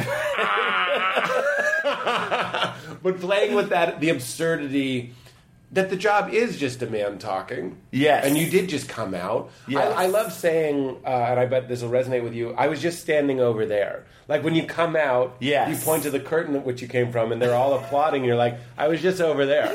Yeah. I was just waiting for them to say my name, and I was standing there like a chump, wondering what my first joke would be. Yeah. But this is something that I think you and I both appreciate, which is the idea of hyper awareness yeah, and extreme as extreme like a Doritos flavor, but extreme honesty. Being Yeah. like I, one of my one of my things that I'm really caught up on now is going. I don't want to begin. Like ten minutes into Yeah. yeah. like, I just don't want to begin. Want Sure. Want to feel weird when I start reciting a joke to you. Yeah. And you're the same thing. Yeah. What I was talking about digging a hole for myself and forcing myself into the moment because it makes my cheeks go a little flush and it, it makes the adrenaline activate is something that you also do. Yeah. I notice that you'll interrupt yourself. You'll think of a joke. Yeah. And then you'll do it. Yeah. Because you should fucking do it. One of the I'm sorry, I go on these Yeah, yeah, no, this sometimes. Sometimes you'll uh, a comedian will be doing a bit and then something will happen in the room. Hmm. Here's the difference between a one year comedian and a ten year comedian. One year comedian might acknowledge it and then continue the bit. yeah, Or more importantly, it's not like someone falling over. It's like something makes you think of something. Yeah. And your whole being goes, talk about that. Talk, Sure. talk about Sure. that. It's important to talk about that. A, a new guy will try just finish the bit because he's afraid that he doesn't want to lose the time. Yes, Basically. yes. Whereas a new guy, a, a guy who's been doing it 10 years, the impulse comes, now is the time to talk about how you look like the CEO of Homeless. Do it! because that's the juice. It's not the words. For it's sure. Not, it's not the words. I, no, it's not at all. It's the enthusiasm. Yes, it's, yes. If you are furious about a thing or something's just occurred to you, I had a really. I don't know if this is a profound moment, but at I, I did the same venue I'm doing here uh, two years ago, and uh, one night I was in the middle of talking about something, and a, a tottering lady in heels. The the way the venue is is there's it, the stage is at the bottom and the seats going up. Mm-hmm. And when people go for a wee during the gig, it's tricky because they have to come down the front and out the door. Oh, I and, noticed and- it, yeah. And normally I just leave it. I acknowledge it once or twice, but like it's just boring after a while. Right. And uh, so I saw a tottering, sort of drunken lady. I think she was with the group. Got up and about ten steps from the bottom, just cascaded down the steps. Oh, no. Right.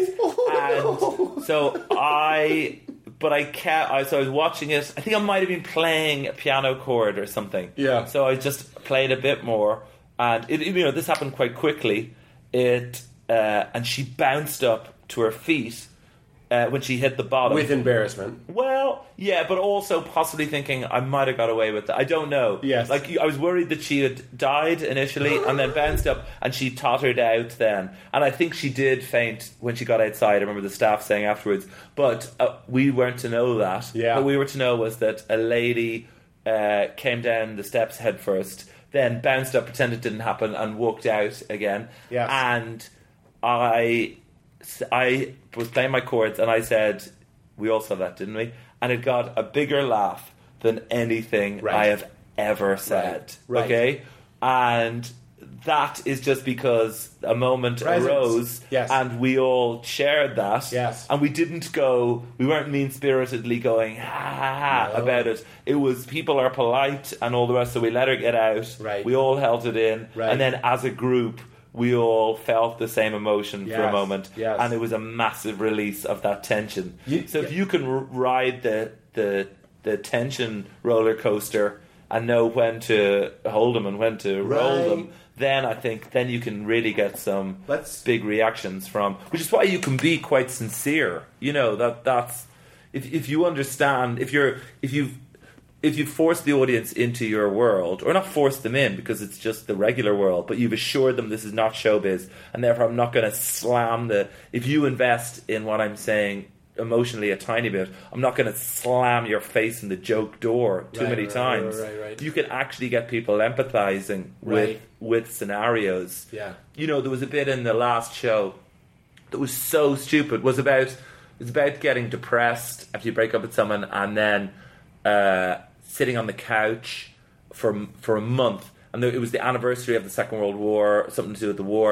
and there were always Nazi documentaries on and then eating Domino's pizza Yeah. and then the the which and so it was just this description of this awful life for a while, and the joke eventually that the the the only joke was um, about um, Domino's. Even the name is synonymous with things collapsing in a haphazard ah. fashion, and because it, the joke wasn't, and then I got a boner and Yeah, and yeah, yeah. banged the postman or something. Right, right, right. It was I got a package for you. yeah, that was that was the best bit of that show. Was this, and then a, a grim description of eating takeaway pizza and how the the slices should come. Domino's should ask you how sad you are when you're ordering it, Ah. because then the slices can be concave Yeah. to fit your sad face. Ah. they slide in. They go right into a frown. yeah, they go into a frowny face. Our pizza slides easily into a frown.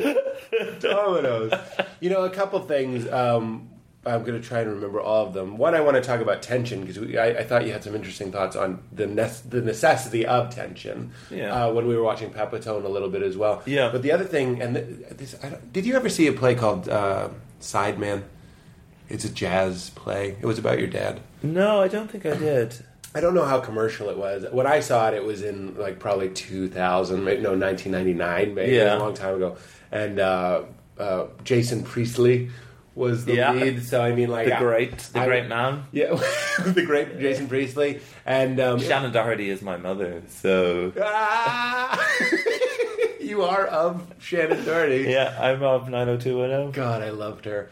Um, I loved all of those girls, and and all of those fellas while we're at it. Um, What a strange color palette they used for those shows. You know you the way of the characters. No, I mean the actual just when that show comes on the TV. You know the way when they make a sitcom now, Big Yeah. Bang Theory Yeah. has got these six colors. I mean everyone's shirt. Right, right, right. And you have to make it a bit different to Two and a Half and Men. brown, yeah. So when it just comes on the TV, You know. your eyes just pass over it and Yeah. you know exactly what that was. Yeah, yeah, yeah. Whereas that show had more sort of purple, those kind of weird nineties, you know. Yeah, yeah, yeah. I imagine the all It going- looked like the '90s. It was Yeah.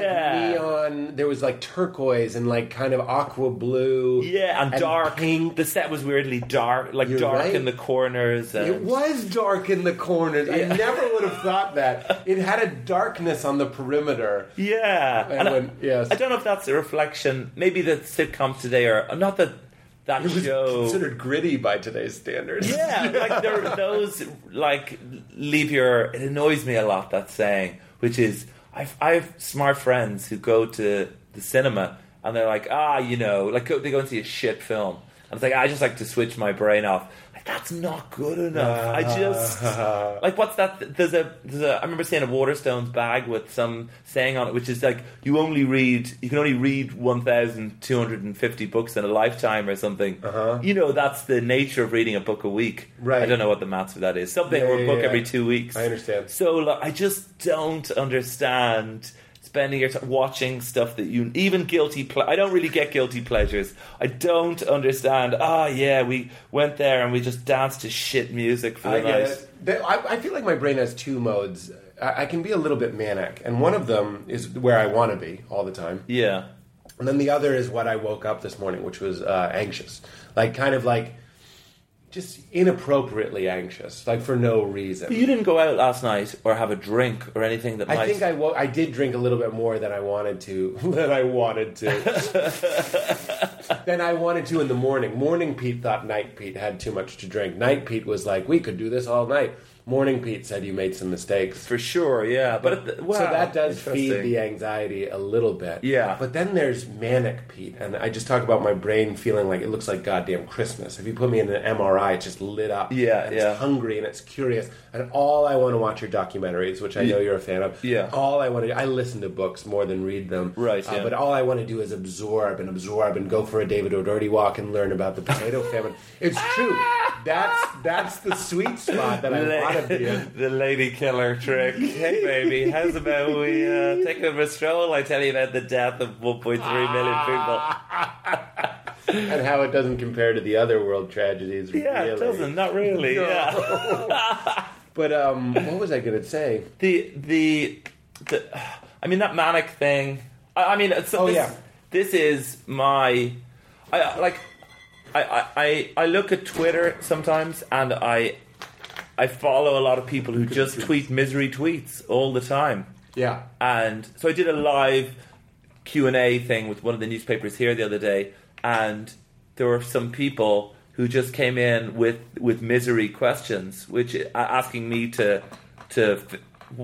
I'm 23 years old. Like that one, I've I it's 4:30. I'm still in bed, and I've just eaten six. All I've eaten today is six packets of crisps, Right. packets chips Right, in right, America, uh, and oh, and then it'll be something like hashtag My life is great.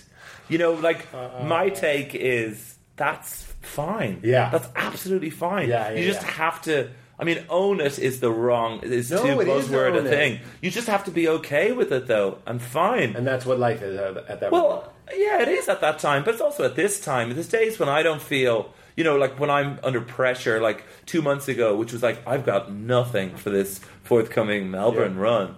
And, you know, I had bits and pieces, but, and have a freak out day, but just, that's fine as Right. well. Just don't lose your mind. Yeah. Don't force it to change your fundamental character, which is, Right. you hope, yeah, reasonable. This this goes uh, this goes to the anxiety thing that I was talking about, and my favorite part of your show, which is I think going to be unexpected. By the way, the side the sideman thing Oh, yeah, yeah. is um, it just reminded me what you were talking about the woman falling, and there Yeah. is something kind of jazzy about it. Maybe maybe if it makes you think anything about the relationship between you and your dad, I, I was very interested in him being a jazz musician, Yeah. and you kind of being in this. This is going to make me want to vomit, but like a, a, a jazzy appreciation of comedy, like a, a, Yeah. a presence. Uh, for those of you who don't know, most of jazz, you know, it includes solos. I would say all of it. Yeah, you, it, it's it's improvising around a theme, Right. We, we or have, with no th- like there's two types of jazz. One we've got no theme at all, Right. and that can tend towards chaos, and in the wrong hands, that is the worst music in the world, Right. Because it becomes a sort of anti-music then, Right. And you do start to wonder sometimes is this can this person play? Does this person have any rhythmic, Right. harmonic, or melodic talent whatsoever? And then there's the kind where there's, no, for lack of a better term, a chorus. There's there's a structure, yeah. structure. We play the A part, and then and then we have the solo, and then we trade fours. I like your jazzy knowledge here. Very good. well, yeah. My music teacher told me the only thing music can't have is some sort of rhythm. The rhythm can change, but there needs to be some sort of rhythm. Right, yeah. Otherwise, it just becomes noise. That was his credential. But the thing that I think you'll enjoy in Sideman, there was this beautiful. So Jason Priestley's father in the play. if only the playwright could hear me call his character Jason Priestley. but um, so when Brendan Walsh is uh, Brandon is um, talking about his father, or, or I actually think it was Edie Falco playing the mother, and um, she's talking about how magical it was seeing the woman that she falls in love with play these trumpet solos. Yeah. and the thing that really stuck with me was, and I was a big improviser at the time, you know, traditional theater improv was um, incorporating the car horn of a passing car into the solo.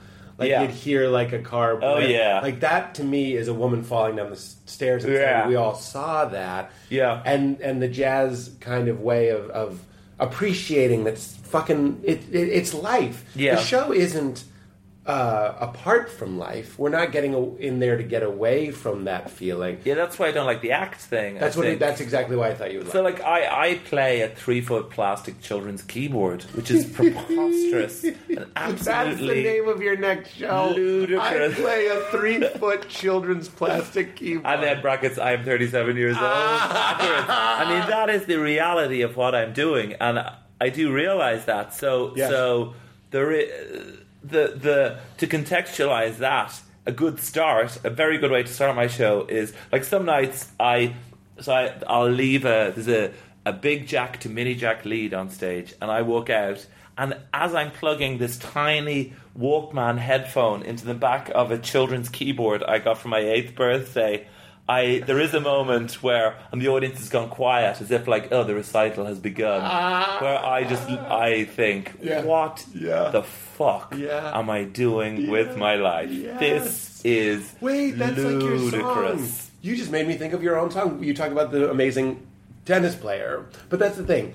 Everybody, like your song "Life," Oh yeah, yeah. at some point, no matter what you're doing, President Obama wakes up. Yeah. And, he, and, and he's seen the code. Do you ever just feel like you wake up and you kind of get existence? I don't mean that in a lofty way. I don't mean you see everything. I just mean you're like, this again. I bet Obama wakes up and sometimes he's tying his tie and he goes, this again. I'm, Yeah, I'm but- the president. Yeah, but but there again, he then thinks, "Oh, I better do this, or uh, all of these people will die. Right. I better sort out this Korean situation or do whatever I can. Right. Because otherwise, Seoul is twenty five miles from the border, and they'll kill twenty million people. Right, right, right. Or my mother would get up in the morning when she had three kids, and I'm not sure she ever had time to, as she was, you know, doing up her shirt, to go, oh, the, to extract herself from the moment like that, because she was thinking, he's crying, she's shouting at me to wipe her arse in the Right, bathroom, right. and that uh, the, I need to make the sandwiches for their school. Well, this this navel gazing luxury that we have, Yeah. that you and I have, that that's you plugging in your keyboard. I think you're going.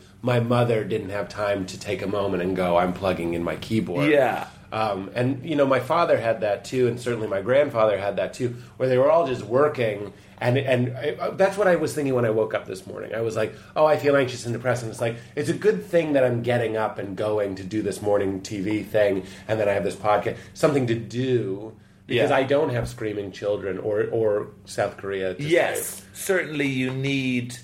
Uh, I think it's no harm for the human mind, however, this contraption has evolved over time. And I think it is a very flawed piece of machinery. Yeah. And I also think that, you know, we're effectively. You know, playing PlayStation games on a Atari 2600. I feel that's the way the world is. What do you And- mean by that? I mean that it's t- we're, there's too many stimuli. There's too much everything. Oh, and our bodies are the 2600. yeah, And we're- oh, that's great. That's and great. so we we I could I could identify five or six major flaws with my mind, Yeah. but Yeah. you know it used to get me quite down. You know, I, I uh, was prone to a sort of depression, but then when I came to make peace with the fact that nah, it's just my stupid brain. Yeah. you know, you try and you you definitely try to. Uh, uh, think your way through these problems, and then just more problems would arise. Be it problems of love or problems of uh, just jerks in the world. Yeah. everyone jerking you, getting ri- like I. Whenever I used to get ripped off by uh, mobile phone contracts, whatever, I used to get this uncontrollable rage at the concept of the the moralless corporation screwing over the reasonable individual Right. uh, used to fill me with rage for days and days. Uh, whereas now I'm just happier to let it go and just ah well these things have have arisen for this, but you can still try and make the best Right. of it, which is like, I, I, I mean, I, I hate to make it sound like I have any of this sort of sussed or uh, that I I am at peace with the world because that's it's certainly through my stand up. My stand up is a struggle and a wrestle, and we're trying to make sense of things. But whereas, like we were talking about, CK Louis CK is, if you like, his ultimate moral position is life is fucking hard. Here's examples of it being hard. Yeah. I I would like to think that mine is life is hard, but there are good bits. Th- These things Yeah. are good. I really let's emphasize these things that amidst this shitstorm Right. are actually Right. reasonably en- It's the- enjoyable. it's the choice of happiness. I was actually just talking to Pepitone. Uh, we got into a very deep conversation about how eating meat is this fuck it, everything's painful Yeah. thing.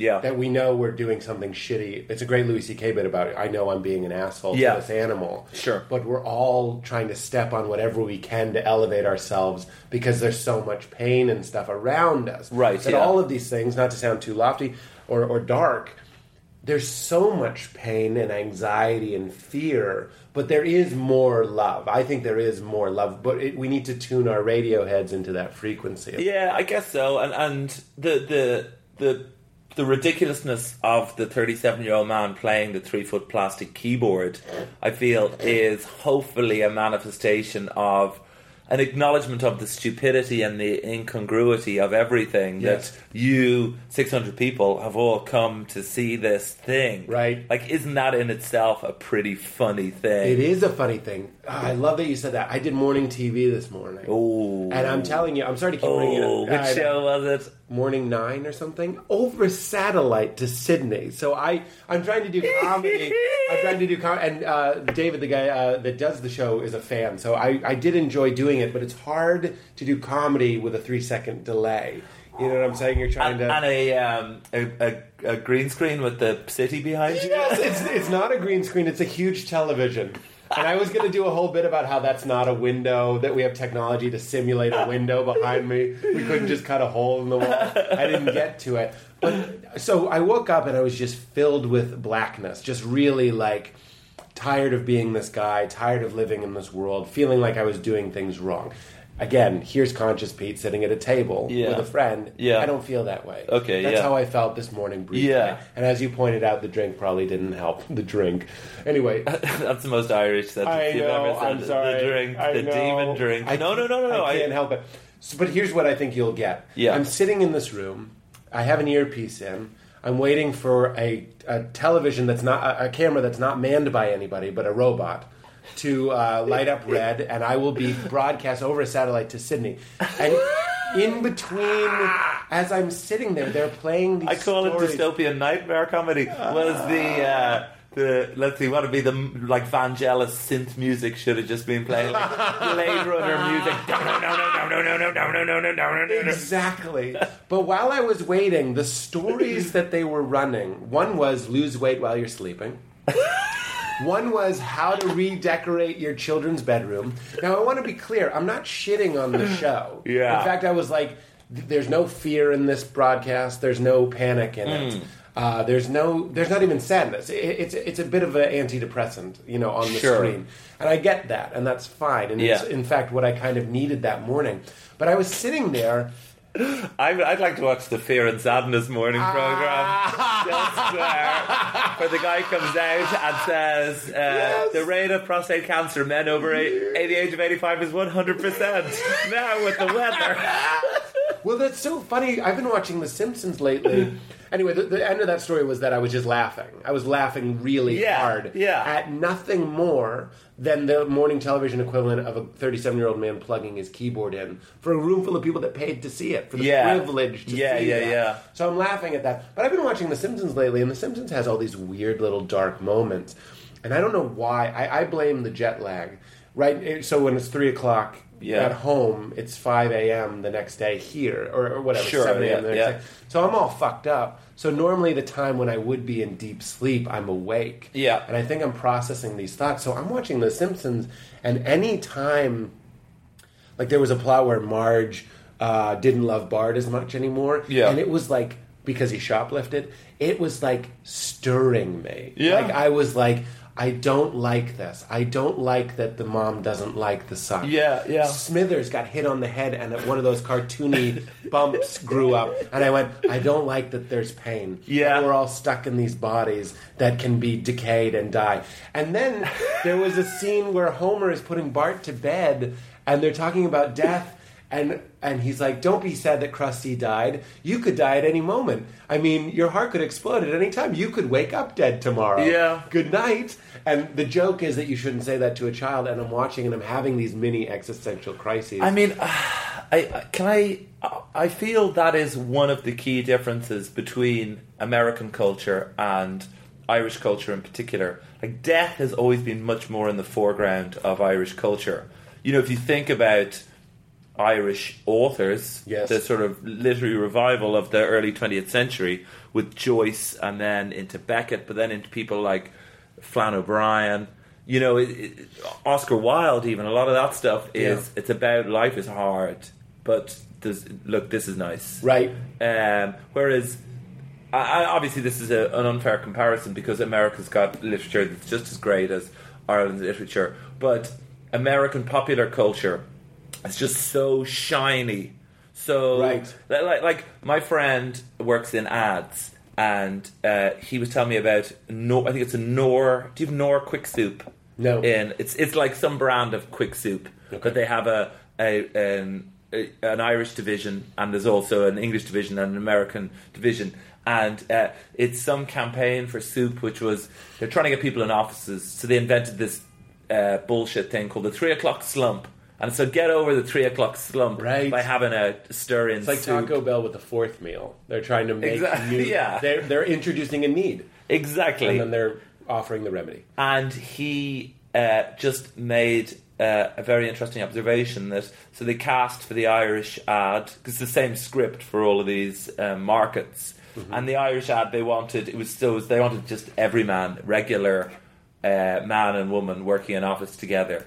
And they go into the canteen and they've had a stressful day and they unwind for a moment by having a delicious rehydrated powdered dead animal. Okay, and then he so so the the audition was specifically find every man every woman please Yes. and then he saw the american version and american concept of every man every woman was this preposterous aspirational uh, lady and man with whitened teeth Yeah. and who were buff and but by the standards by the ridiculously uh, high norms of Yeah. shiny America, Yeah. these were every man and every woman. Yeah. because even Compared the, the newscaster newscasters have uh, fake noses or whatever. Right, right, right, right. Whereas there's still a kind of a grittiness to to. Uh, I don't know that that so um, uh, death is just the one thing. Yes. The fact that everyone's trying to look young and, and Right. on American television, and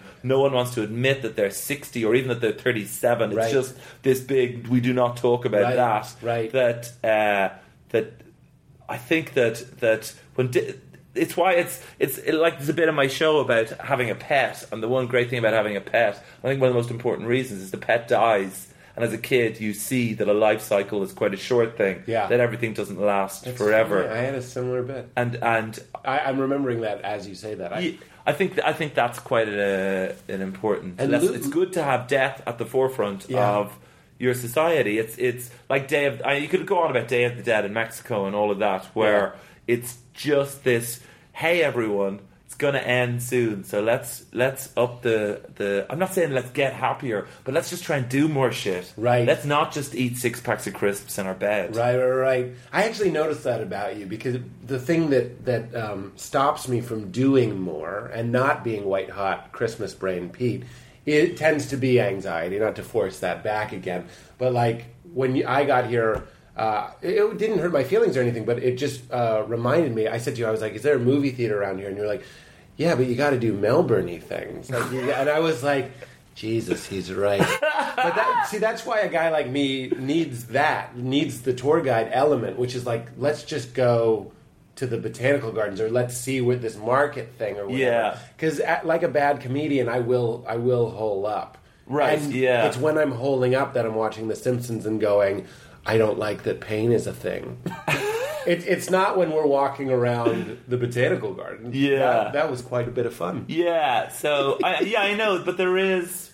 I don't know. I just I've had a few key figures in my life. I definitely have a tendency to ball up, and there was a few years where I did that, where I'd left home, I was doing stand up. You know, it was going okay, but I had an awful lot of time to myself, mm-hmm. and I always used to. I've, I've had this joke that I've been working on a book for years. And- But if anyone asks me about it, I punch them in the face. Uh, and it, it, it, there was a few years where I was definitely just lying in bed too long. Yes. Uh, uh, but then I have a few friends who are much more, not even highly motivated, because that gives them a sort of Anthony Robbins type feel. Yeah. But are just. So I have a friend called Ben, and Ben's thing was we used to play this really stupid game called Pitch and Putt, which I don't think even exists in America, which is like golf, but the holes are between 15 yards and 30 yards long. It's generally played by people who work for the bus company who have come off their shift. It takes about an hour to do a round. Uh-huh. And it's like,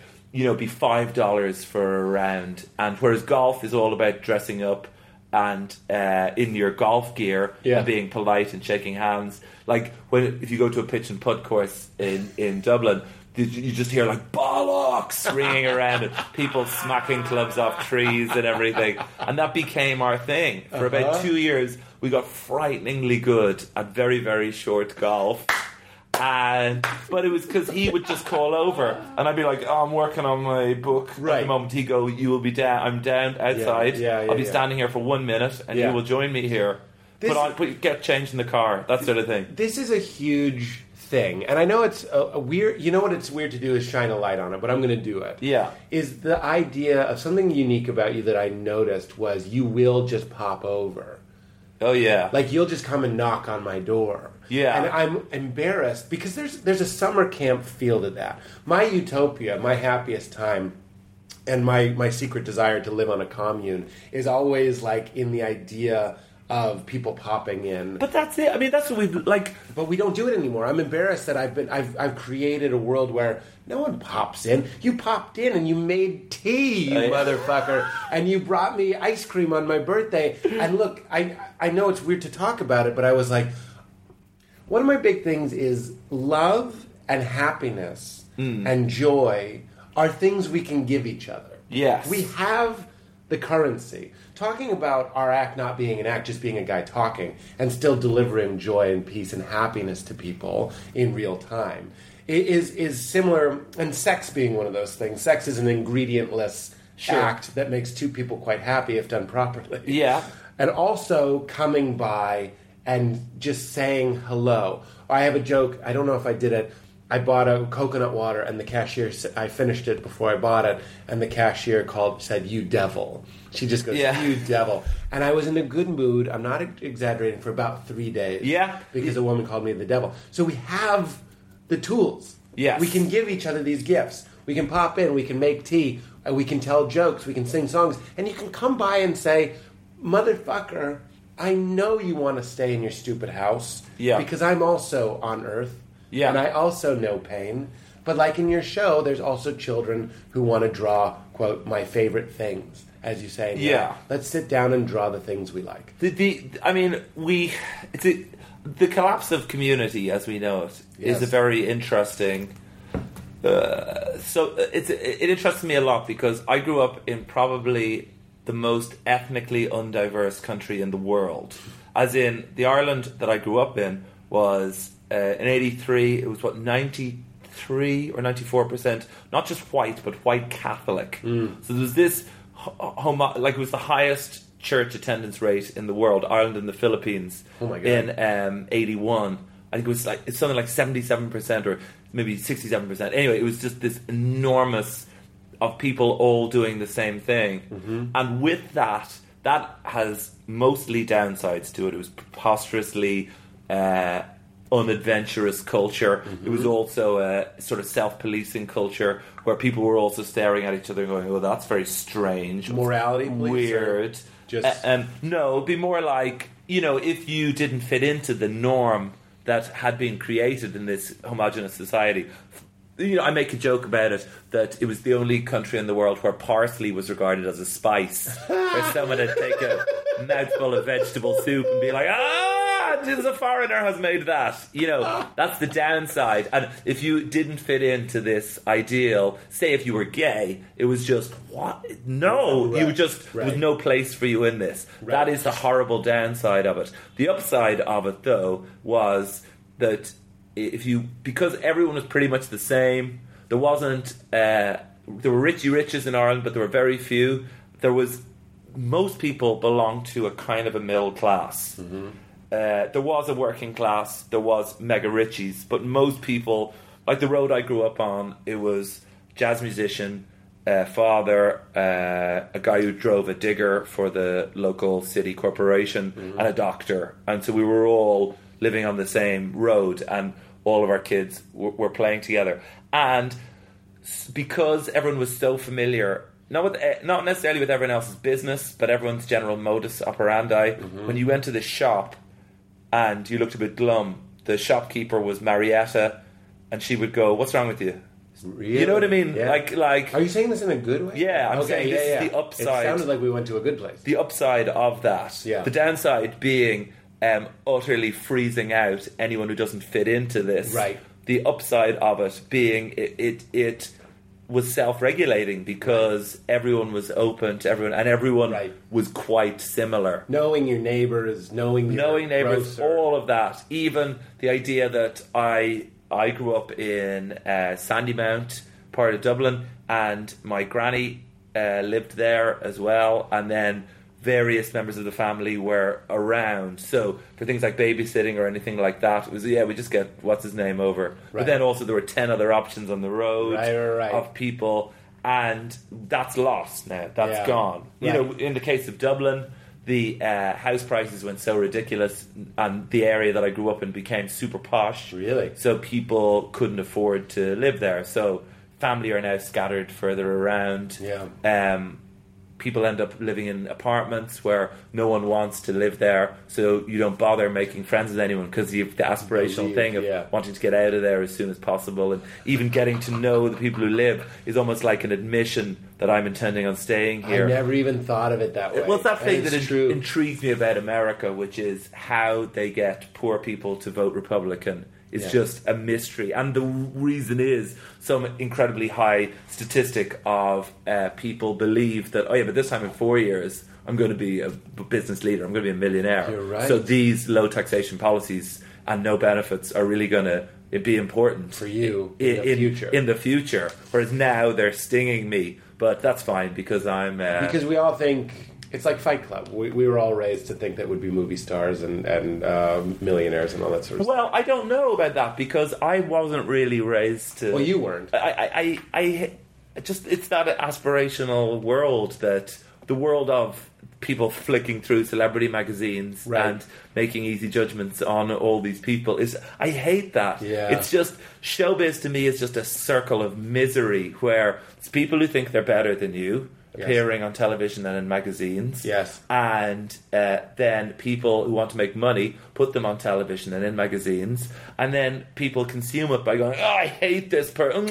This person again." Flick through magazine. Oh, I hate that. Right, right, right. And then, so the revelation of recent times for me has been that I am part of this because I work in this circle of doom. Right. But there are spokes of it, hopefully, that Right. aren't as bad as others. Well, that's that's what you were saying. The Oscar Wilde thing. You're saying you're you're participating. You're in the Matrix. the- Yeah. the gross Matrix. Yeah. and and it's pain and it's judgment and it's uh, what's Brad Pitt naming their baby sort of stuff. Yeah. but then there's also a silly song from a man with a keyboard. plastic, small plastic, three foot Yeah, plastic three keyboard he got for his keyboard. confirmation. Yeah. The the so you hope you but but back to the community thing. You you you now because we probably my generation. So it's been the thank goodness that Ireland is gone now in the past. Ireland went from the highest church attendance rate in the world in 1981 to the lowest in Really? Europe now. Marriage rate is the lowest in Europe. No. You know, like I've lived through this revolution that is comparable to uh, what happened in Eastern Europe in terms of the church just ran my country. Yeah. And in 19, I think 89, uh, a woman went on uh, Ireland's premier chat show and said that she had a son with the Bishop of Galway, and Ireland went, "Oh my goodness." He was the kid was like eleven or twelve, and she said, and the bishop has been paying out of church funds, and we were outraged. Mm-hmm. And that, in terms of the tip of the iceberg, that is like the happiest story Yeah. that was to come in the eon of darkness Yeah. that has followed since then. Yeah. And it has caused everyone to question everything. kid diddling and all that. But like all of that, Yeah. and them in cahoots with the government and the cover-ups, Yeah. and channeling money into Yeah. the church, and then doing deals with insurance companies, and then interviewing victims of child abuse and grilling them to, so that they make uh, their stories don't uh, have inconsistencies, and paying lawyers then to go, "You're lying, you're lying, you lied about this child abuse." Oh. You know, the most horrific on I mean this is just Catholic- the Catholic side of things you know as it happened there was a revolution in 1921 and as happens very often there's a vacuum after the revolution and the the the revolutionaries took over then and revolutionaries uh, traditionally are terrible politicians that's what happened and political parties. There isn't really a left and a right in Ireland. There's two parties that came out of the revolution. They don't really have opposing policies, and very often uh, their sons then became uh, members of parliament, and sometimes their grandsons are now members of parliament. So you have these political dynasties, not based around them being good leaders or idealists or politicians. It's a mess of a country. There's a great French documentary was made in '68 called "The Rocky Road to Dublin," which was France was experiencing a revolutionary delicious. time. oh god, oh god, He's done the thing. He's done the thing. I'm a professional. um, the which was just about it was an example of a country that had won its revolution but effectively lost its peace. Oh, like what do you do? yeah. And there's a very interesting comparison there. I would say Egypt today, which won this revolution, and now various interests have piled into the vacuum to go. Well, we are now the rulers of Egypt. Um, so Ireland, like my country, made a balls out of itself, and because no one, because the church and the government were in cahoots to sort of. I mean, mind control is too strong, but it's the downside of that idealistic white picket fence Ireland I described was that no one really thought too deeply about is this structure that's governing our lives a, a good thing? That seems to be a requisite for the white picket fence. I, like it reminds Very me interesting, of yeah. 1960s America. Yeah, yeah. And so the revolution that I've lived through is the collapse of everything. Mm-hmm. And so now there is an interesting almost nihilism in Ireland, which is what do we believe in? Mm. Yeah. The the the church, the you know, the the banks were in cahoots with the government and there's I do not believe in a single institution now. I treat uh, I- you know, I, I it sounds like I'm uh, it's almost back to a frontier time, Yeah. which is everything has Well, shown that- itself to be tr- untrustworthy. This is this is the choice. Not every, not just every nation, but every person has to make between. I think the happiness and the, the, the simplicity, even though it's quite complex simplicity, of believing in things Yeah. and reaping the rewards of those things. Meaning, we're Irish Catholics. This is my neighbor. He's a digger. Yeah. This is my neighbor. He's a doctor, and I play jazz piano, and we all go to church. And then there, we're always on the brink of kind of like, or we could go down the truth hole Yeah. and see what happens if we're nihilists and Ye- just wh- who's happier. It's the Matrix. It's I know. The, it's the blue pill. But the but the downside of the the nihilist policy is Pete lying in bed feeling the doom Yes. because he doesn't want to call in to anyone around him because they might try and rip him off. Yeah.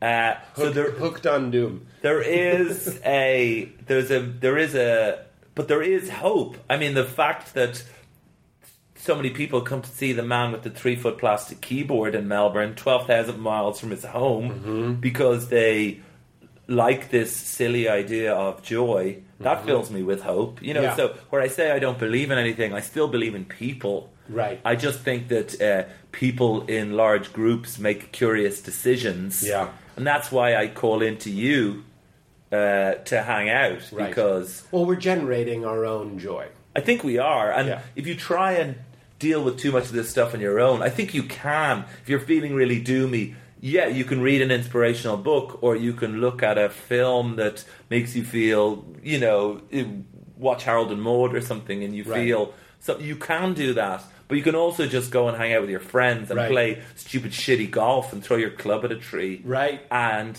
that fills the time, Right. And when you go to sleep that evening, you don't feel this gnawing, Right. it, that's what I mean about another one of the flaws of the the stupid machinery of the human mind, which is, you know, if if you try and process everything, you you you you think about everything too much, and then you do end up just lying in bed because you haven't Right. been able to think Right. about everything. You haven't been able to decide how you feel Right. about uh, the people that rule the world, or whether you should have illegally downloaded that film, or right, right. whatever, eat, where- whether you should have eaten that meat. Right. Whereas if you just delightfully distract yourself as Right. much as possible, I think that's a legitimate life as well. That sounds like some beautiful atheism. I, I- I feel like you're going after the same things that uh, me as a. Uh, I still remain. I, I lean towards Christ because that's the story that Yeah. I enjoy. Sure. I don't necessarily think that it's uh, a, a true historical Yeah. telling or whatever. Yeah. But um, when I was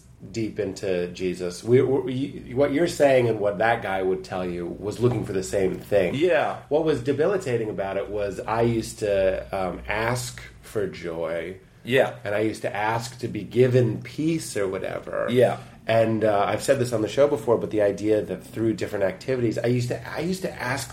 I thought this this morning, so I'm really fucking anxious this morning. I told Yeah. you, I, I was just like, what am I doing? And I'm telling you the truth. I'm in the running for the greatest life of all time.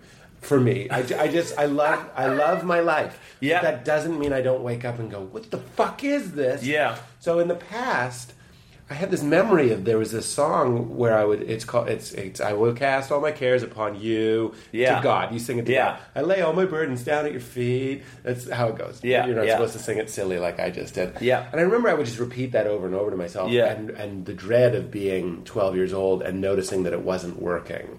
I was like, I'm not casting anything anywhere. Yeah. There are no feet. I'm. I'm fucking Tying your bummers to a tree. I was trying to tie my bummers to the God feet tree.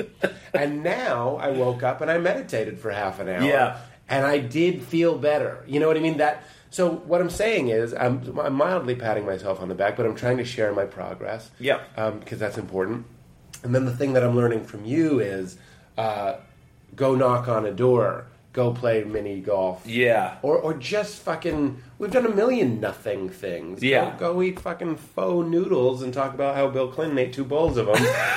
and then have me tell you that it was virtually nutritionless, but at least we're not. Yeah, I, I did hold out that that faux meal, faux PHO, Yeah. not F A U X. Faux noodles. Oh, that's when you said faux noodles. I was What? thinking like, oh, Pete really knows his noodles because he's called those fake noodles. Uh, classic pun. um, yeah, I mean, I was I went to Catholic school. Yes. Uh, and I uh, said an awful lot of prayers. My parents certainly weren't very religious, but um, the uh, the understanding that I came to, like about fifteen or sixteen, was that if God were to exist, and we can't be sure. I mean, I um, I get very angry at that sort of overly assertive atheism that is all the rage. Um, uh, he slash she has given me the capacity and the rationale to decide, in my opinion, that he slash she doesn't exist. So technically, Right. it's his slash her fault Right. for me not believing I- in him slash her. Yeah. So uh, that said, I think um, morality is a is it's something that exists. I don't mean exists in the ether. I mean that I have a fellow feeling for those uh, around me, Yeah. whereby I hope something terrible doesn't happen to you. Now the problem with that is it definitely, you know, when I if I hear about a bus crash in Dublin that 28 people die in, I get quite sad about it. Mm-hmm. And yet when I hear about one that happens in Nepal, like the bus toppling off a mountain, I probably don't feel as sad because it's Right. it's a fellowship to do with those people who uh, live around me. Right, right, right. Um, so it is a once again a flawed, very flawed system that doesn't make a lot of sense. Right. But uh, I, I have I've got a, a lot of peace out of that idea of that that it's that morality doesn't necessarily collapse if you don't have a god head at the top of it. That's that's a big. Our friend Kumail taught me that when I went through my atheist phase, which I still I still enjoy dabbling in. It's Yeah. it's. I, I I look at my my faith as like a screensaver, one of those things that's constantly moving. I know that sounds so. I hated that I said that, but Yeah. I couldn't think of anything that just kept one. moving. I was the actually pipes one or the one with the. Uh, your your your whole life is based around Windows ninety five. After this, we'll play Minesweeper for a few hours. Yeah, not the pipes one. I was thinking I had one that I liked that was just the, the screen just changed colors and then there'd be drops dropping into it. Yeah. I could have just said constantly moving. So I still enjoy uh, atheism as an option and as a thought, as Yeah. a thought experiment or whatever. But Kumail, I remember he was one of the was the pioneers of it, and I remember being like, we were in this hotel, and I think I've said this on the show before. We're in this hotel where it would, would have been very easy to steal from the little shop they had. Yeah. And I was like, so why shouldn't I steal this? Yeah. And he was like, because maybe the woman would get in trouble and she could lose her job Yeah. because on her shift she keeps people keep stealing during her shift. So then she won't be able to provide for her or her family and then she'll, you know, be in pain. You'll cause pain. Yeah. So we should not cause pain, not because God's going to wag his finger at me and send me to hell. Yeah, and also you, I would feel bad having stolen it as well. Right. It's just because of that, because of a consciousness of that morality, Yeah. that it actually would give me bad feelings. Right. Stealing the chocolate then. I I love that you assumed it was chocolate. Is that, Yeah. Is this a fat joke? Well, if it, were, if it was a hotel, a shopping hotel, it could have been one of those straps that goes around your case that's brightly coloured, so you can see it on the Ah, carousel. I need one of those. They're the only two things they sell in those and sunblock. so no no God then? No, I mean, no, no. I uh, have only bad experiences of. You know, there's an there's a very interesting. Uh, one of my favorite YouTube clips is a I think it's called the God Debate, which is uh, Christopher Hitchens and Stephen Fry. Mm-hmm. Uh, Christopher Hitchens, the big atheist. yeah, it, it- he, he died last year. Great writer. Yeah, uh, God is not great. Uh, that's yes, he wrote that. Yeah, him and Dawkins and the God delusion. yeah, Dawkins is the God delusion, but Yeah. um, the um, who's the other? Uh, uh, this is, the, the three. Anyway, there's, there's three big. Is uh, Stephen Fry the theist? Uh, no, Stephen Fry is an atheist as well, a great British intellectual. Actually, Okay. hosts a lot of stuff. He used to be a, in a comedy double act partner with Hugh Laurie, Huh. and he uh, hosts one of the great British TV shows, I think called QI, uh, these days. And anyway, it's him debating versus Anne Widdecombe, who's a conservative politician, and a dude who's like a African bishop somewhere in Africa. I can't remember. And uh, Stephen Fry just makes this point, which is that if you, and this is very much the tale of my Catholic education, is if you meet virtually any priest, they will be very, it's very often an inspirational character, and will, if you bring up any of the big issues, such as uh, the promotion of not using condoms in the third world, they'll go, God, what are they on about? What are these idiots in charge on about? But the bottom line with Catholicism, at least, was you don't you don't pick and choose. You sign up to the whole. You know, you know when you click the thing on iTunes, you are allegedly agreeing with with all, all of that stuff and uh, which yeah, and there's an interesting uh, analogy there with the I voted for a, political party a few years. I voted for the Green Party in Ireland, who uh, contributed very much to the collapse of the Irish economy. There's a joke there. I'm not going to make it. Uh, oh, the Green Party in Ireland. Oh, but they're all Yeah. Green parties. I yeah. love that I didn't even have to make it. I knew it wasn't going to be a sophisticated no, joke. no, it's right on the surface. Um, you could skip a stone on most of my jokes. and and the clicking the, the voting for them was almost the same as click like you know if iTunes just inserted into Right. their thing and we um, own your soul Right. then I would still just oh yeah, I yeah, need course, the new I need the, the thing that where you can get the Right. podcasts and it keeps downloading right, the new episodes so it's fine Right, right, right. um, the, but the the the Stephen Fry point is that with at least with the organized Catholic religion, which I guess is a bad example because no one's a, or there are very few committed Catholics. But in order to for me to have maintained that, I would have had to agree with everything. Right. And there's uh, including not using condoms in third world countries or not. yeah, I mean it's, uh, but uh, there's a million things like that Right. that I would have to agree with, and uh, and also with the the the setup of Catholicism is with the Pope. The Pope's repeating the word of God. This is actually Yeah, it. So yeah. do you agree?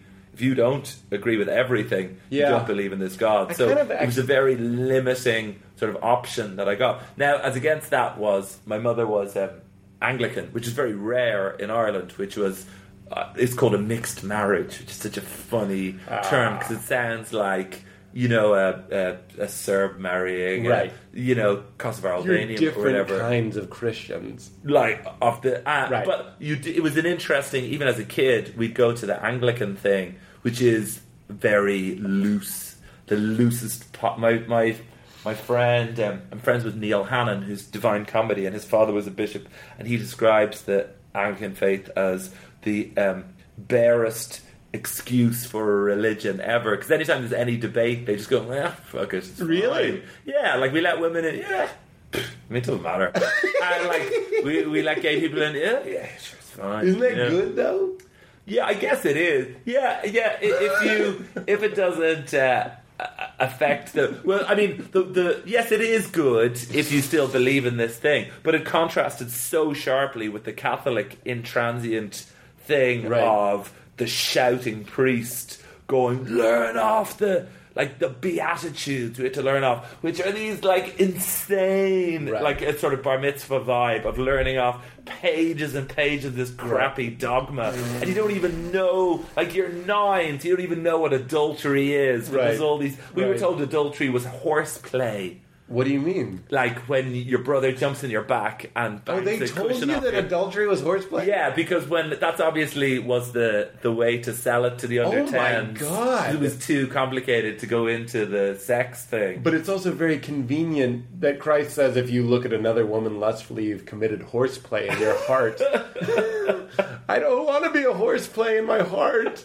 That's terrifying. The uh, so yeah, so I always had the view of these two different things, and and I envy this though because it's such a better machine to rage against. I had a much more vague, ethereal buddy Christ. Um, Right, yeah. I didn't have the Pope that you could say, well, that guy's full of. Sh-. I'm, I don't mean to be disrespectful, but Yeah. I'm saying if you say he's full of shit about the condom thing, Yeah. then that's an easy gateway to be like, well, I'm, go- I'm just going to leave all of this. Yeah. Whereas if you have a more amorphous Christ church Yeah. that allows for some of these more discussions, uh, it's harder to get away from dogma. I think. Yeah, yeah, yeah. I, I, I mean, what I found though was when I, you know, I, I had God very much just oh, like uh, beaten into me is too strong a word because Yeah. it wasn't Yeah. that sort of a school or wasn't that sort of violence.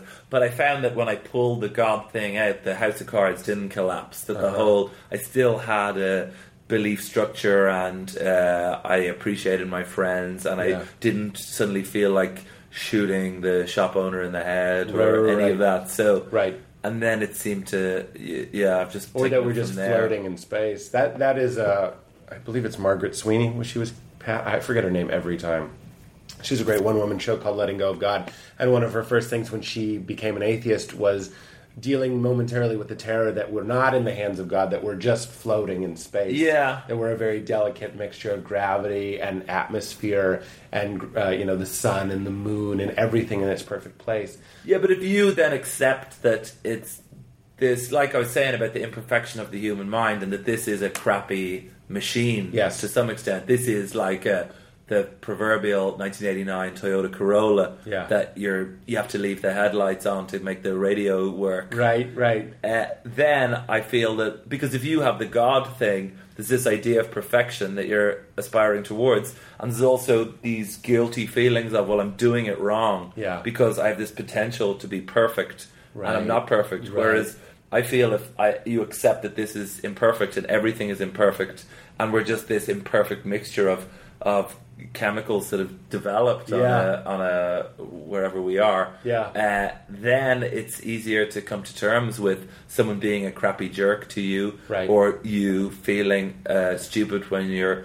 standing in front of a, a picture of a city, Right. telling jokes into a robot camera, Right. or feeling anxious God, in the was so morning before that. Yeah. I think that's it's fine then. Yeah. No, you're right. do do your best. I mean, what um, what annoys me now, what gets me pretty angry is I have, I, I, have, I have friends from when I was younger who have abandoned the that sense of camaraderie or fellow feeling or whatever it is, and now it's just a, a race to make as much money as possible. Hmm. Money, or at least it's more to do with greed and self interest. Now, some of that is has happened because they've had kids, so it's, I've got to provide for this kid.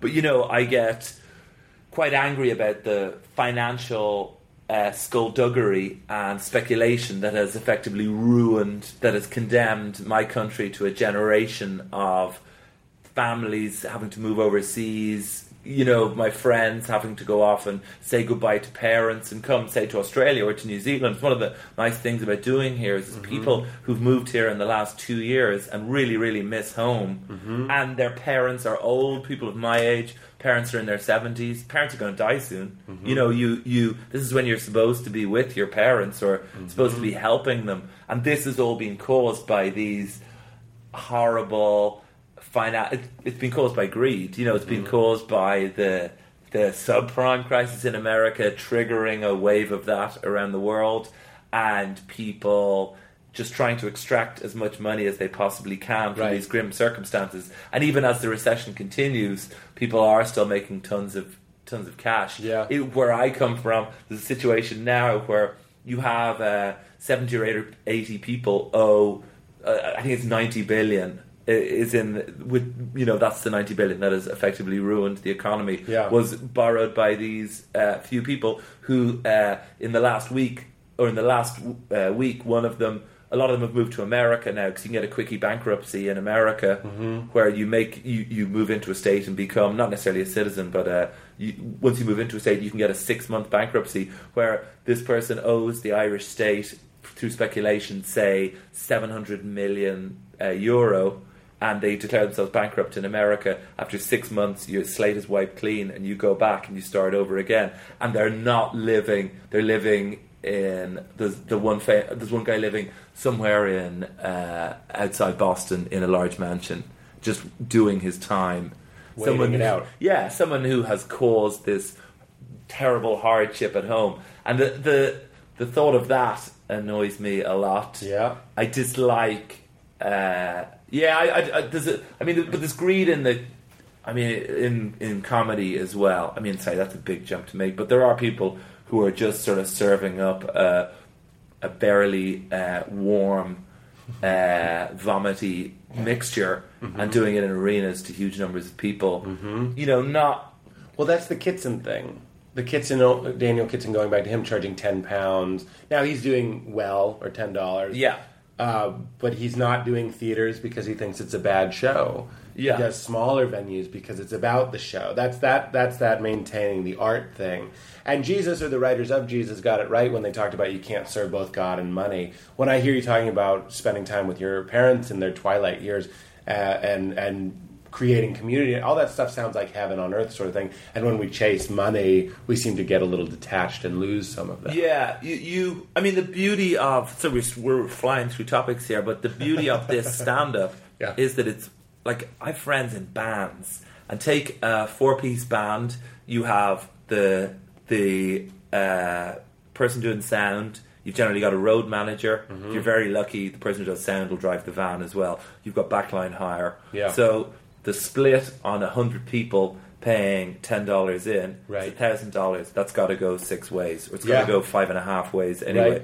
So at most, the band end up with, you know, uh, 150 after tax, Right. $200. Now that's fine, but you want to be doing three gigs a week uh, in order to make your rent. Then Yeah. the beauty of us as stand-ups is that we've no backline hire. Right. We have no split going any other way. Right. If your manager is any good, you should be able to get 80-20 split. Right. So if you play to 100 people for $10, you should make $800 a night. Right. If you can do three shows a week, that's two and a half grand. Yeah. Average industrial wage is whatever forty-eight thousand dollars. Is it? It's. I think it's Is it? thirty-eight thousand euro where I come from. Uh-huh. And so what's that? You just need to be doing 30, 40 shows a year. Yeah. Beyond that, obvi- obviously you then want fancy things in your life. Right. But you get a lot of those fancy things. Yeah. For not that you know, you're it's possible in stand up to make a very, very good living. Right. You don't need there's this particularly doing stuff in America. I've been I have the visa to do gigs in America and I've done some things over there and I really enjoy it.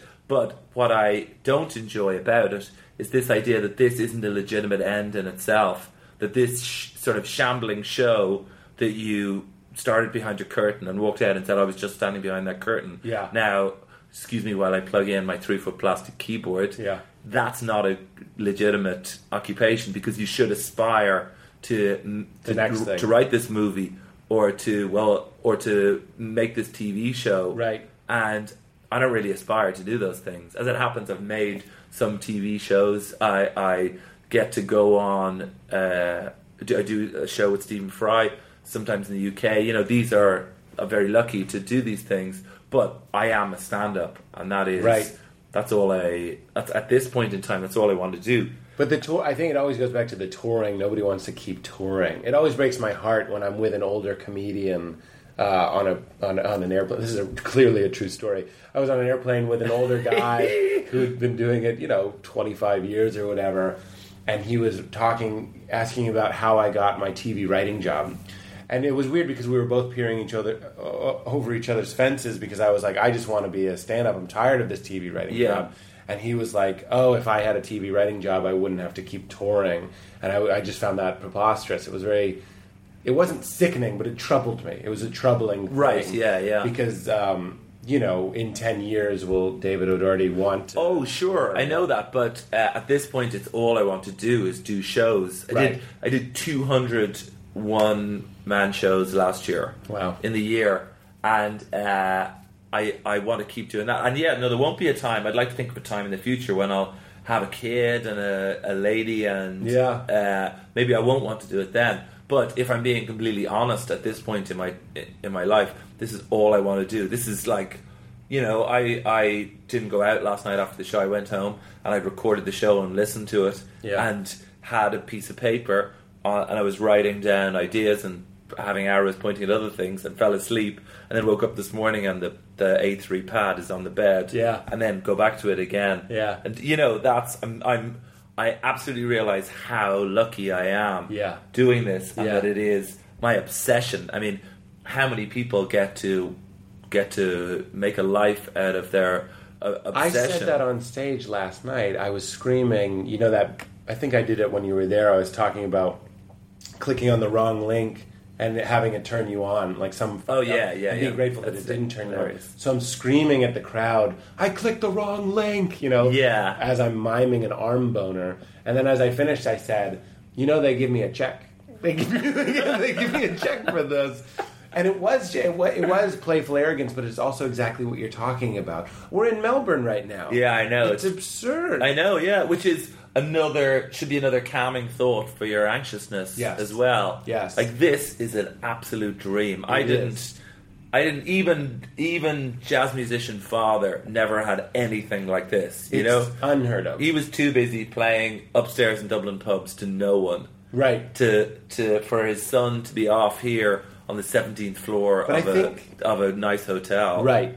I think the bigger life gets, though, the more trips you have to Melbourne, the more sold out theaters and, and, and one man shows and all this sort of stuff that we do that society recognizes as, exceptional because it is literally exceptional. It's an exceptional Yeah. li- life. The bigger things get, the more the need to small have things be small in your life. Like, sorry to keep making this point, going on a walk or, or having friends or having a good conversation, those things become really, really important. Because the more stuff we pour in the empty hole, that is accolades and Ricky Gervais retweets and Pee Wee Herman retweets Yeah. and uh, fancy travel and all that stuff, we realize that at the end of the day, it really is someone saying "you devil" when you buy a coconut water. Or- you know what I mean? That's absolutely true, and also uh, the the. I mean, this is sickening to anyone listening to this. Us having this smug fucking conversation. I know we're I- getting somewhere if people say that. I, I apologize for that, but we uh, we it, it, this.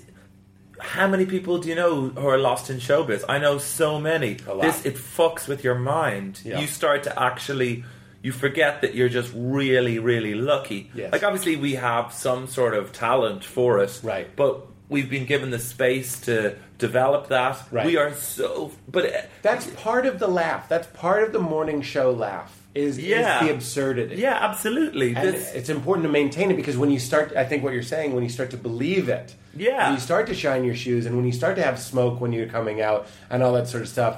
And, and as much as I'm the guy that goes, I was good and the crowd was bad, I, I'd like to say that I'm also the guy that goes like, I'm very lucky, and The- this is very absurd. Yeah, the the the the best my the best thing I've written, God, in the last the best jo- the joke that I like the most is just that joke of where I say to the audience, uh, it, it it's an acknowledgement of how ridiculous this job is. I say.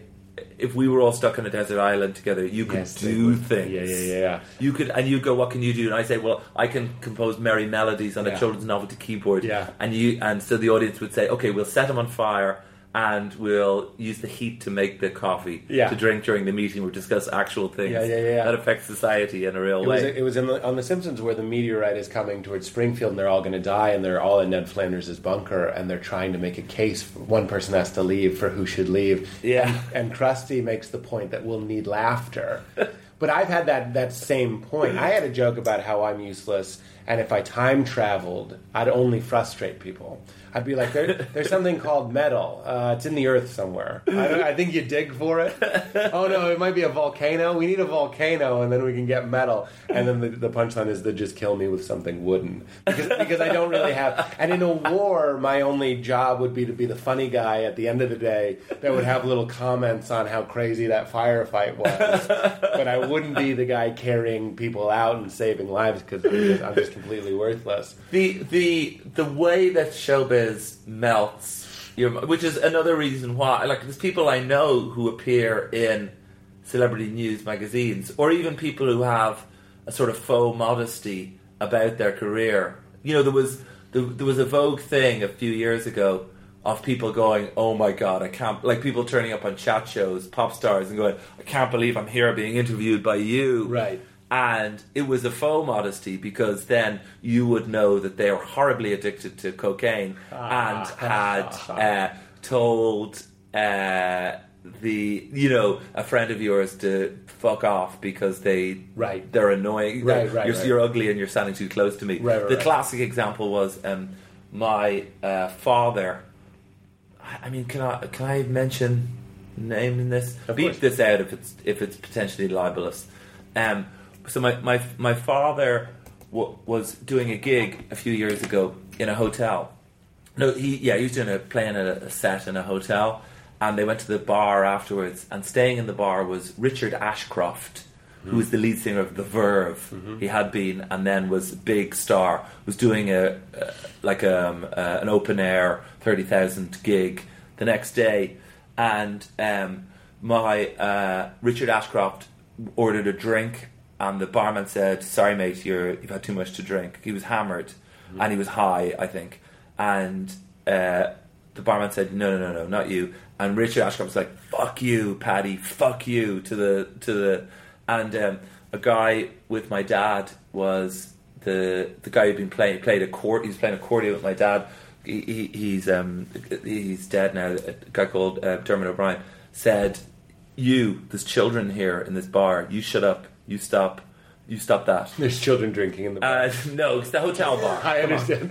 Keep it down. So, um, and Richard Ashcroft, this is a 70, 72 year old man, and Ashcroft, in his fury, went for him, and Oh. immediately Minders appeared from nowhere and grabbed him and pulled him back, with him swinging and pointing his finger at my dad's trio, and the line as he's being hauled into the lift was, "You cunts know nothing about show business." As in, I have this horrible life. I have this stress.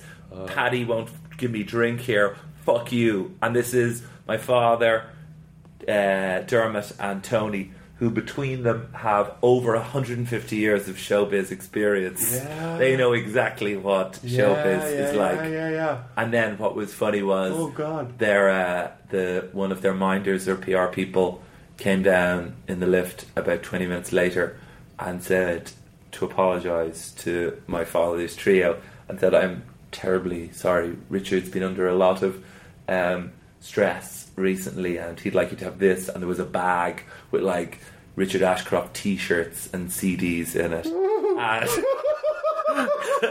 signed and my, my father Not signed that night. my father Pre-signed. Yeah. my father and his friends were like, You're alright, thank you, take it and I hope he feels better soon. But you know You mean they didn't take it? No, they did not uh, no, no interest. Oh but there is the world of there's a world of the- m- my favorite ever tale of my father, and I, I have learned so much from this. And this is a powerful metaphor for this awful showbiz thing that we are. I feel not losing our minds about. You may when you become a huge star, uh, but please remember these wise words. My father is conducts orchestras sometimes, and he's very good at doing string arrangements. Yeah. And he was once asked to arrange a sort of a cheesy uh, Irish album. By Irish, there's a generally uh, it was it was what would be described as a Do the Yanks album, which do it means rip off the Americans. Okay. So you would have oh, Danny Boy, a syrupy version of Danny Boy, Yeah. followed by Molly Malone. And my father crying. and your father crying, Yeah. Oh, and, uh, my Wild Irish Rose, Laura, Laura, Laura. yeah, exactly, Yeah, all of those. And so my father did these arrangements for it, and the uh, cheesy singer who was uh, scheduled to sing it. So as would happen, uh, he said, "Dad," to my dad, before we do the, the get the orchestra in Yeah. a few days before, can you just play the arrangement as in where the strings are moving? Yeah. And um, so dad played this tasteful arrangement, and the guy sort of gazes up into the distance and he goes, Yeah, Jim, we're dealing here with a commodity called shite. And when one is dealing with shite, one does not use a teaspoon. Oh my god. And my father, he use a shovel. And he's like, yes, you do. So dad's like, okay. So dad redid the arrangements from Oh, Danny boy to Oh, Danny boy. Your father, liquid spurting from his eyes. my dad would love it. So, yeah, when you're dealing with shite, do not use a teaspoon, That's use a shovel. That's That's become one of the horrific lessons that I have learned as to how some people see the Yes. business of show. Yeah. That's possibly why I hate it so much. My most terrifying one was "We're just peanuts on the bar." I hate that. And look, I feel like every performer has a choice. You can I've be, never heard that. you can be peanuts on the bar, or you can fucking light the artist blowtorch and tear some shit up, burn up some jungle. I'm not. I, it's like such a big thing. When you talk about making a living as a stand-up, I believe that's a valid point and a good lesson. But it's like, how are you going to do it? Uh, It's, Yeah. it's it's a, a fearful thing to me to think that you could shovel shit and figure out your big wacky closer yeah. and then like or there's and i mean this in a good way. There's you who's saying it's not even an act. You know what i mean? That's the opposite of peanuts on the bar. They don't sell drinks at your show. You know what i mean? That's a that's a fucking beauty that's a thing of beauty. It might be the most beautiful thing i've thought of in a while. It's filling me with joy. There's no merch. There's no drinks. There's no waitress. You come a, a little bit lit on your own and then and then you're not there's no bar. There's no peanuts. It's a it's a beautiful. It ma- makes me all emotional. There's so many things I want to talk to you about. Um, oh, by the, I'd like to admit that um, my family, my my grand my great grandmother's name was Sullivan. That's where we get our Irish. Yeah. But we boy, it's so much more. You know what that means? Sullivan. Yeah, Sulawan means one eye. means somewhere along the line. One of them, Sul is an I, a one means but one. I can't So- wait to somewhere- ruin Christmas. I can't wait to ruin Christmas. Somewhere in your family history, someone stuck a knife in someone's eye. Yeah. Someone was like, "You're going to America, you Ah, fucking sellout, oh soup-taking God. pricks." Oh, Remember this in America? Stab eye. No. My good eye. I good eye, mate. Oh Jesus! Oh, wow. Can you flush me down the toilet? Good David and already. Ah, yes.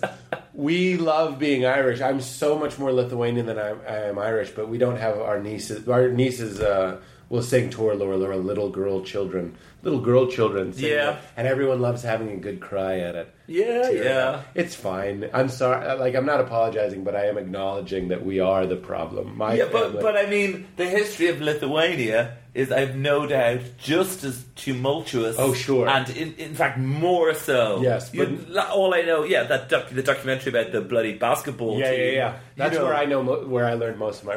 it's true, and that's yet- a recent movie. There's something about uh, you know what is this thing that Ireland? No one's doing. There's no world Lithuanian dance competitions. There's no Right. river dance of Lithuania. If Lithuania learned how to make um, scotch and had rolling hills, when I picture Lithuania, I reach for the clay colors, the the, the grays and the tear tear tear colored clouds. The Beverly Hills 90210 colors. Ah, very different. If it would be Beverly Hills 90210 if you were colorblind. That's Lithuania. Here's the thing that I wanted to. My favorite part of the show. I brought this up a long time ago. Was um, something that you said that makes you cry. You almost cried talking about it, which is old people doing anything. And I found that so so funny. And for me, it's old people eating alone kills me. Yeah. kills me. Yeah. Where's their Gertrude? They like they're alone now. It's true, yeah. and you were in what would be called a, a dollar store Yeah. in the states, and you saw the guy buying. He bought a.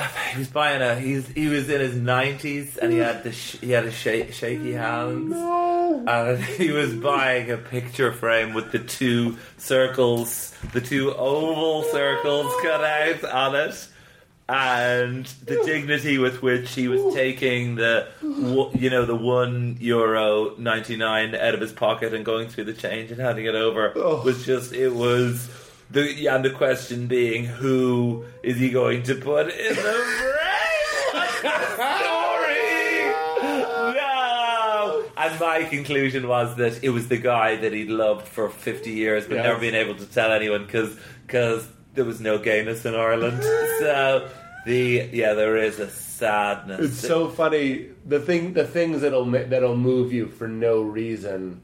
That's what I like. I mean, there is a good reason. Yeah. but sometimes you just see something and it, it'll just kill you. it's it's yeah i think it is quite irrational because it's very unfair because you know he could still be a wonderful intellectual man Sure. maybe he was going home and he's going to put like aristotle and plato in Ah, something he fun. sits or he or he completely gets it. He's like, look at the absurdity of this. I'm doing this for you. It's performance art. You know? yeah the the um i mean my my my grandfather was 92 when he died and um he was like absolutely with it wonderful guy to the end. Oh, wow. got very um got got that thing which is quite common in hospices which is when you know you're going to die you get quite angry. It's like this isn't fair. I see he, he wrote a book. He wrote um so his father had been this revolutionary, and so my grandfather in his late eighties finally got around to writing a book about what he remembered of the revolutionary period in Ireland, 1916 to 1922. And it's rare that new history emerges about that that period.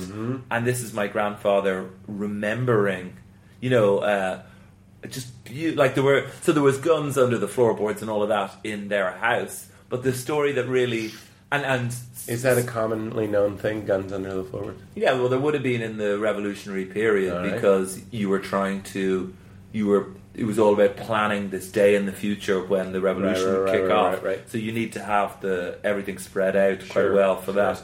There was, um, you know, just tales like the the grandfather was.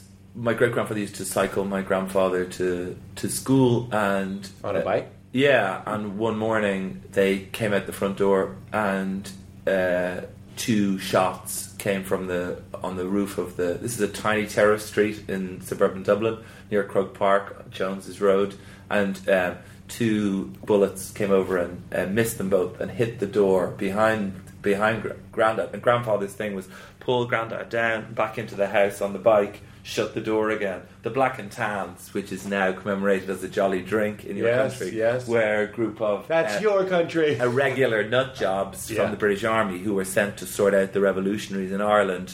And so, yeah, it's why uh, Nike launched a commemorative shoe for St. Patrick's Day, I think, last year, called the Black and Tan shoe, which is a bet. It would be like naming a you know, Russian shoe, the no, not even the KGB. What's a more clandestine, secret, Right.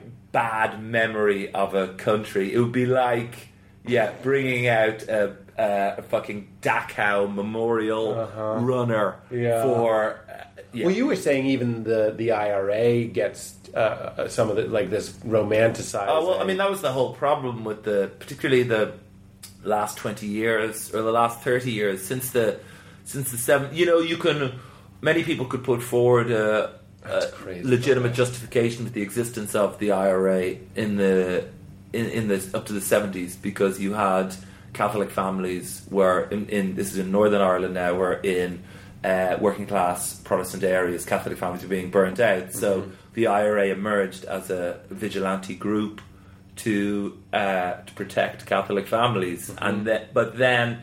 You know, 71, 72, there was civil rights. There was a there was a thing in Northern Ireland which was God. This is just boring history now, but it's not at all. I remember you saying this. there, there was a civil rights movement because Catholics weren't getting jobs; they were getting much lower pay, and then the uh, but then the IRA emerged, uh, just blowing shit up Right. in the seventies and eighties, blowing up.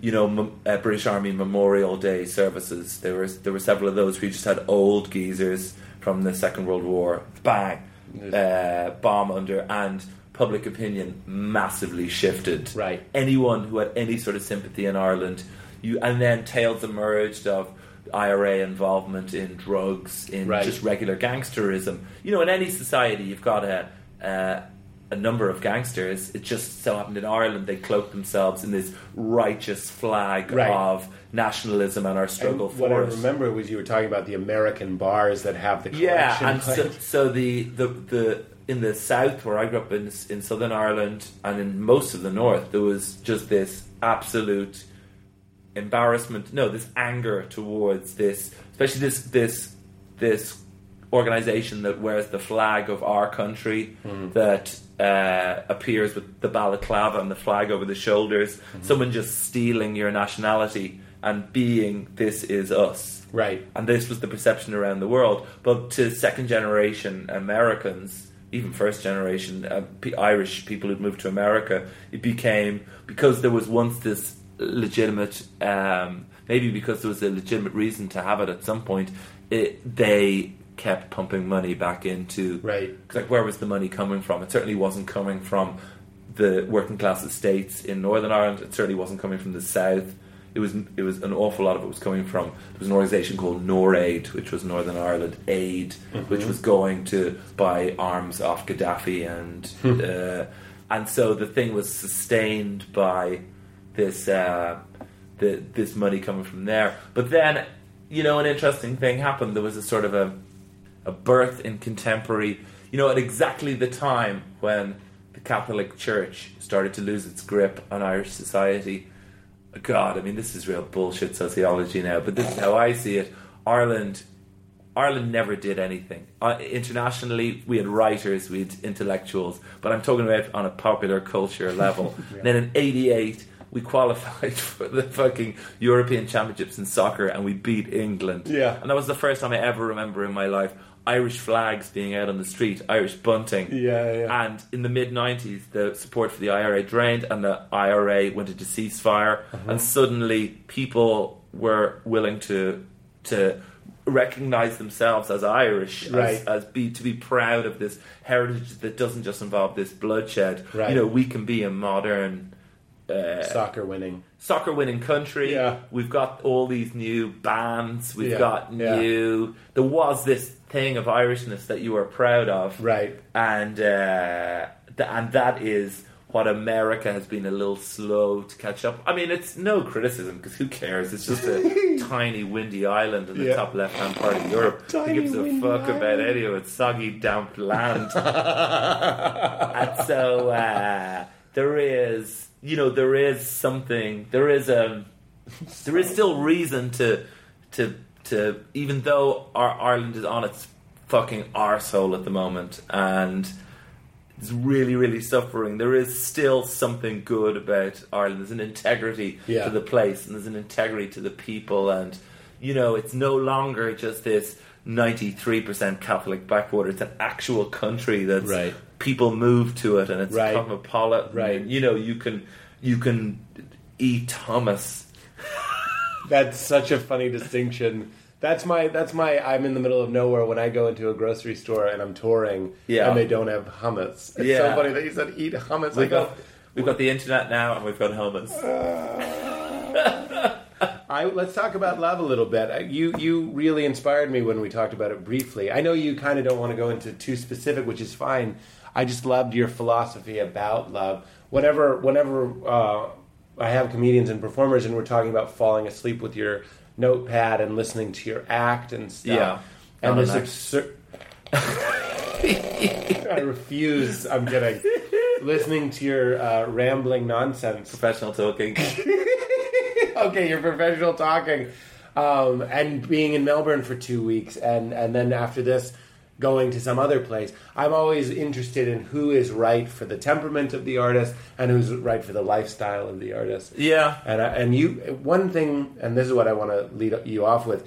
You were talking about how people tend to settle or something. They find something that's okay, Yeah. and they kind of patch it up over time and and stick with it, which is one thing. And then you inspired me very briefly. You were talking about the idea of being bowled over, finding somebody that really just knocks your dick off. Yeah. and and and not necessarily needing it to be a love at first sight thing, but being like, I think this is exceptional, and I'm going to uh, Yeah. fall into this well. I mean, it's a cure. There's a curious thing. I think I might start a lot of the answers to questions by going, "It's a curious thing." And I'll say, I think I've said this on the podcast before, or to quote myself, that's how I'll, I'll reply to you. The the what's interesting. There's no. I don't know anything. That is the first and most important point to make Yeah. about everything in the world. We have that in common. Um, the so I look at a country.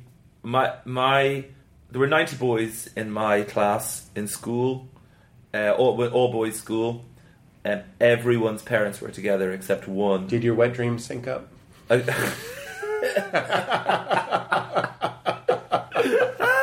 The teachers noticed some days were calmer than others. Everybody had a. That's a ready to go. But uh, you're right. there were 90 boys. One guy's parents weren't together, and we used to have to say prayers for him that they might get back together.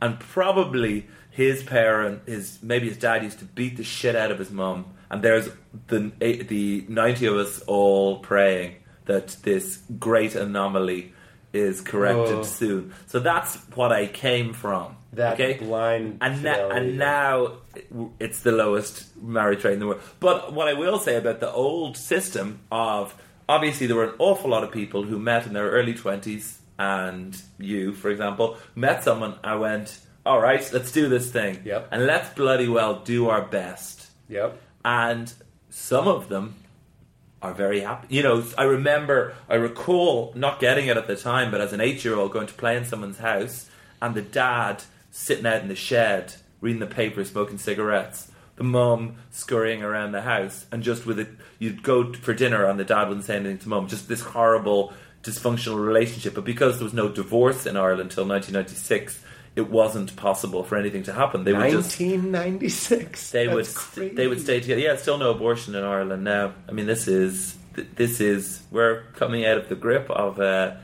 a very conservative past. Oh wow. Yeah, that the the the my favorite thing about the divorce referendum in '96 because I was in university at the time is that I was campaigning in favor of divorce with my friends. We were we wore T-shirts with "Vote Yes" written on them Really? and we would walk around the city. Did they out- say vote yes on no? Because like when you end the marriage, you're like, nope. vote yes on no. Uh, that's wild. So, and do you know the No campaign slogan was "Hello, divorce, goodbye, daddy." That was on lampposts around the city. I know this is look, Goodbye, daddy. Yeah, I've come from this. Yeah, this is what I've come from. Hello, And divorce. Goodbye, daddy. it's actually it sounds like a country western. It does. Um, Yeah. And we uh, we would hand out our leaflets. Yes. And we never met anyone because I went to Trinity, which is the old university in the centre of Dublin. Hmm. Never met anyone who wasn't going to. You know, we obviously would go to outlining ar- outlying areas, Right. handing out our leaflets, vote yes, and people wouldn't take the leaflets because, like, yes, of course, vote yes. Oh, right. We're a modern European country. Right. It's 1996. Right. Divorce got in uh, 50 to 48 percent. 50, and that's the divorce rate. So So what that taught me is there is a world out there of people who absolutely disagree with everything you think wow. uh, is a. Did a lot of people get divorced right away when it passed? Um, I think uh, I'm, I'm I'm not sure about that. I know now it's just the normal divorce rate. There wasn't this huge surge Right. of Right. But the point I'm making is from this contrived scenario of people.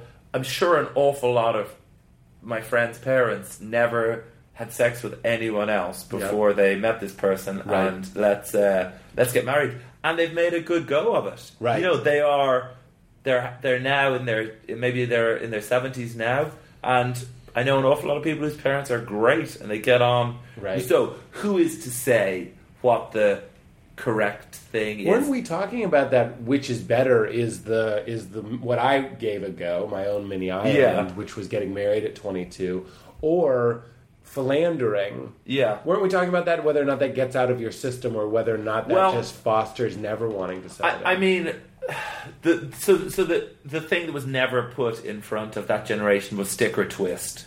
Was Hmm. stick? Do you know? Do you know that card game No. where you either what's it like? Where you re- request? I think it's like twenty ones. Is it twenty ones? blackjack.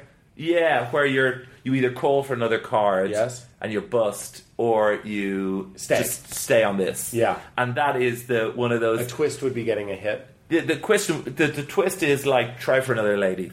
Maybe we can't do any better than Trade this. up. Yeah, I mean, and It's such a haunting. yeah, no, no, no, it's horrendous. Yeah. and that seems to be this this nagging doubt that people, a lot of people in their thirties, I'm not just talking about in Ireland now, have. Right. they've been in this relationship for a while. Right. and especially the tormented ones that I know are like, is this the correct thing? I mean, that's just for me not good enough. None of that. You only get one go at this. Yeah. Really, you only get one go at a life, so you Yeah. just don't want to make balls out of it.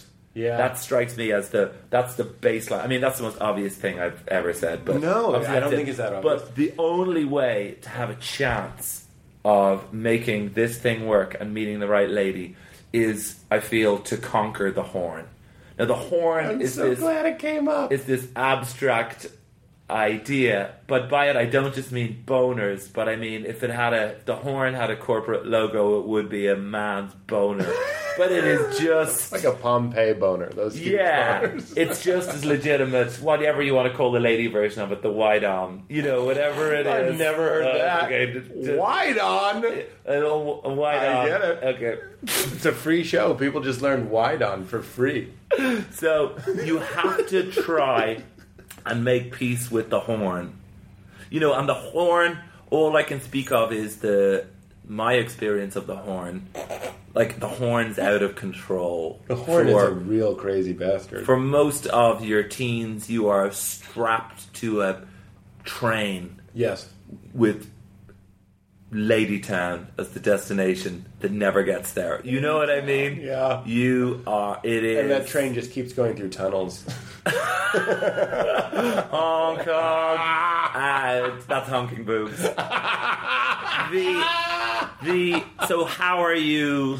You but you don't have a fucking chance if you you've got to in the world that we live in. You've got no. You don't got to because I I. this is all my subjective experience here. I have a Mormon friend who's per- seemed perfectly happy in a life where she's met the fella and now they're about to have a baby. Brilliant. Okay, but from from where I'm coming from, I've had to try to tame this this beast. No, beast is too strong. No, I understand. because that is yeah It's beastly. it, this beastly uh, abstract entity called the horn.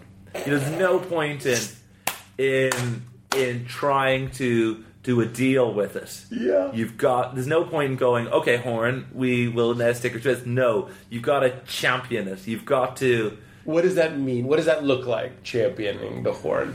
you've got to Does that mean indulging it? No, uh, uh, yeah, I mean, I think it uh, there's there's it, there's identifying the enjoyment of uh, and the curiosity that you might have for uh, placing it into, in my uh, case, different people, Yes. and uh, and then but reaching a point where the, the the saddest comedians for me are those ones who the the act the excitement is all in the act of placing it into more locations Ugh. location location location as opposed to the even the act itself i think the i think it's more just about the excitement of the chase Yeah. You- but i think if you think about it enough you you can realize that that is that's a silly way to Pursuit. spend yeah, Yeah.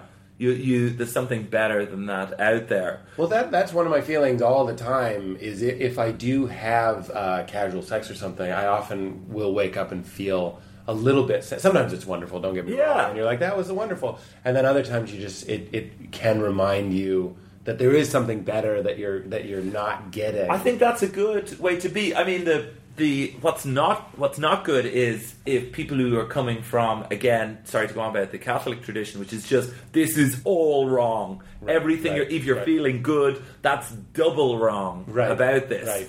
That is not a a good way to to be about it either. There are times when it's thrilling and it's and it's wonderful. Well, that's the. I feel like you're full of shit either way. That's something that always comes up on the show is the idea that if you are just a swinging dick who keeps location, location, locationing, and you are the envy of your married friend, and and I am the envy of some of my married friends. Sure, yeah. they love uh, just hearing about some weird sex story, Yeah. and it's so fun for them, and the vicariousness of that. And then, but then the fuck guy is looking at married guy and going like uh, they're always there, you know, in, in the good way, not in the I can't get rid of my wife, I have to Sure. smoke in the shed. But you're Yeah, missing yeah. the deep roots of a true relationship. You're and you're missing that real connection with another person. Yeah, but I don't see. I mean, again, this is just from my point of view. I don't see how I you can appreciate that this is a, a thing, good thing to aspire to. This relationship, if you haven't uh, probably fucked it up in the past, Yeah. fucked up a brilliant thing in the past. If you haven't also ha- had very dark times when you're with someone and it's terrible, Yes. and you wish that this wasn't happening, and also had wonderful times. Yeah. you know, you have to. I'm not. I don't think you ever can ever sate the horn because the, the horn. You just end up becoming the dreadful sleazy fifty year old if you Right. just if you're waiting for the moment where the horn goes. That's me done. Yeah, yeah, You yeah. instead you just gotta gotta try and conquer it with with- Experience. with, experience and with intellect as well. Right. Whereby this is actually this is what we want now. Right. And I've no doubt then when you settle on that thing, the horn does go, oh yeah, what about more of that then? But hopefully you can think back from your experience of bad times and how you felt. Right. Then and remember the good times. Instead of what I used to do when I was married, because I married the first broad that I ever slept Yeah. with, I used to hypothesize what it would be like to cheat and, and, and the emptiness of Yeah. hurting or ruining something. But now I kind of I do know I've been cheated on, and I've Yeah. also been in relationships where I'm like, oh, this is dead and decaying, and we're just a tree that's all bugs on the inside. So I know that now, and I know how to diagnose those things, and I know how to. Those are my machines to rage against. Whereas before, when I didn't have experience, we, I feel like you're saying all of those experiences, bad, good, different, horny, indulgent, or whatever, Yeah. Might provide the the foundation for something. Like I think good. so. I think I think particularly, you know, if you're raised with with that the the morality that uh, we were both raised with is that the dark stuff is bad and you, should, it shouldn't have happened to you. But in fact, that's part of who you are. Right. One of the most inspirational people I know is um, Tony Robbins. is a, uh, a, a heroin addict, a guy who was through. It, he's a jazz musician. Mm-hmm. Brad Mehldau is one of the great jazz musicians of today who had this twenties where you know he was out of control for a lot of it, but not no sorry not out of control, but was was strung out and and mm-hmm. but. What's what's what I find really inspiring about it was that he doesn't he talks about it quite openly and about yeah it's just part of it's it it was Right. it was fun there were brilliant bits Right. and there were incredibly dark bits. And on balance, it is not worth it. And now he's moved on. He has a Right. wonderful family, and a, and he's making this beautiful music. And that is this. I think it's a similar thing with the horn then as well, where you you, you have to Yes. uh, look at the, the the two ends of the joy spectrum, the deep despair and the darkness that Right. only the horn can get you into, and then the absolute wonderful, Right. uh, sublime joy Right. of of the horn as well. And Right. then there's the love thing, you know. And so obviously the cliche, it would be great to be uh, for the horn to somehow wind itself into this relationship thing. Right, a DNA strand. Yeah, but I'm not talking about you know it's going to be the greatest bangs ever. You know that that this is just part of of of this higher thing, of this better thing. Right. And what what what makes me sad is people who in their 30s just go, "This thing seems okay. Yes. Let's let's Stay. yeah, let's stick on this." Yeah. and uh, that now people would say you're very lucky because you travel around the world and you get to meet a lot of people Right. uh, but I don't really get to meet a lot of people you know I, I meet people after shows and Right. they uh, Arguably, more people want to see your horn. I know I'm using that wrong. yeah but that has never really interested me there's something very weird about um, people who've seen you on stage Yeah. and then that being the start of a relationship because that uh, that's a that's you saying lots of funny things uh, close to each other.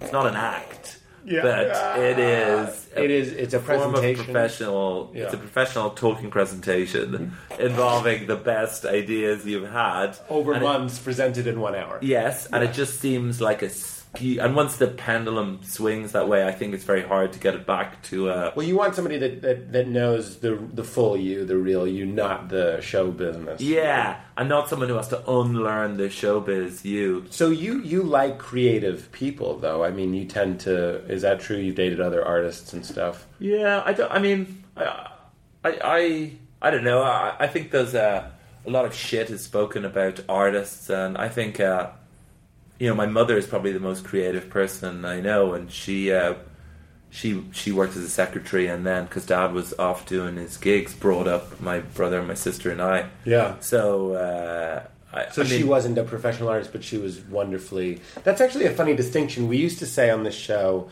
the idea of comedians being this other species. Yeah. And then I got a lot of shit, an inappropriate amount of shit for calling other people civilians. I know that sounds crazy. Yeah, muggles. Yeah, I know, basically. Yeah. But then what we realized was that, like, all the muggles have their magic, too. Absolutely. They're just not going around wearing the goddamn crescent moon star hat.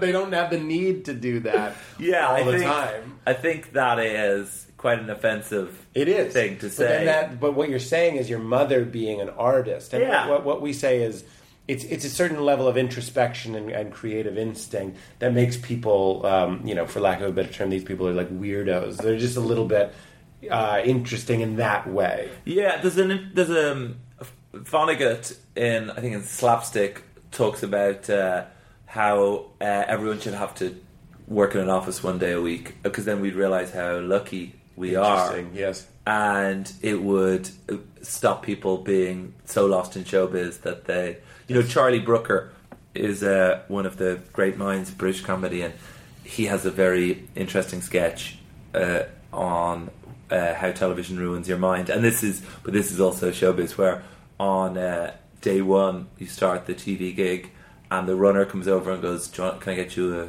a coffee?" and goes, "No, no, no, the machine's just there. I can press the button. I Right. can pour it. That's that's fine."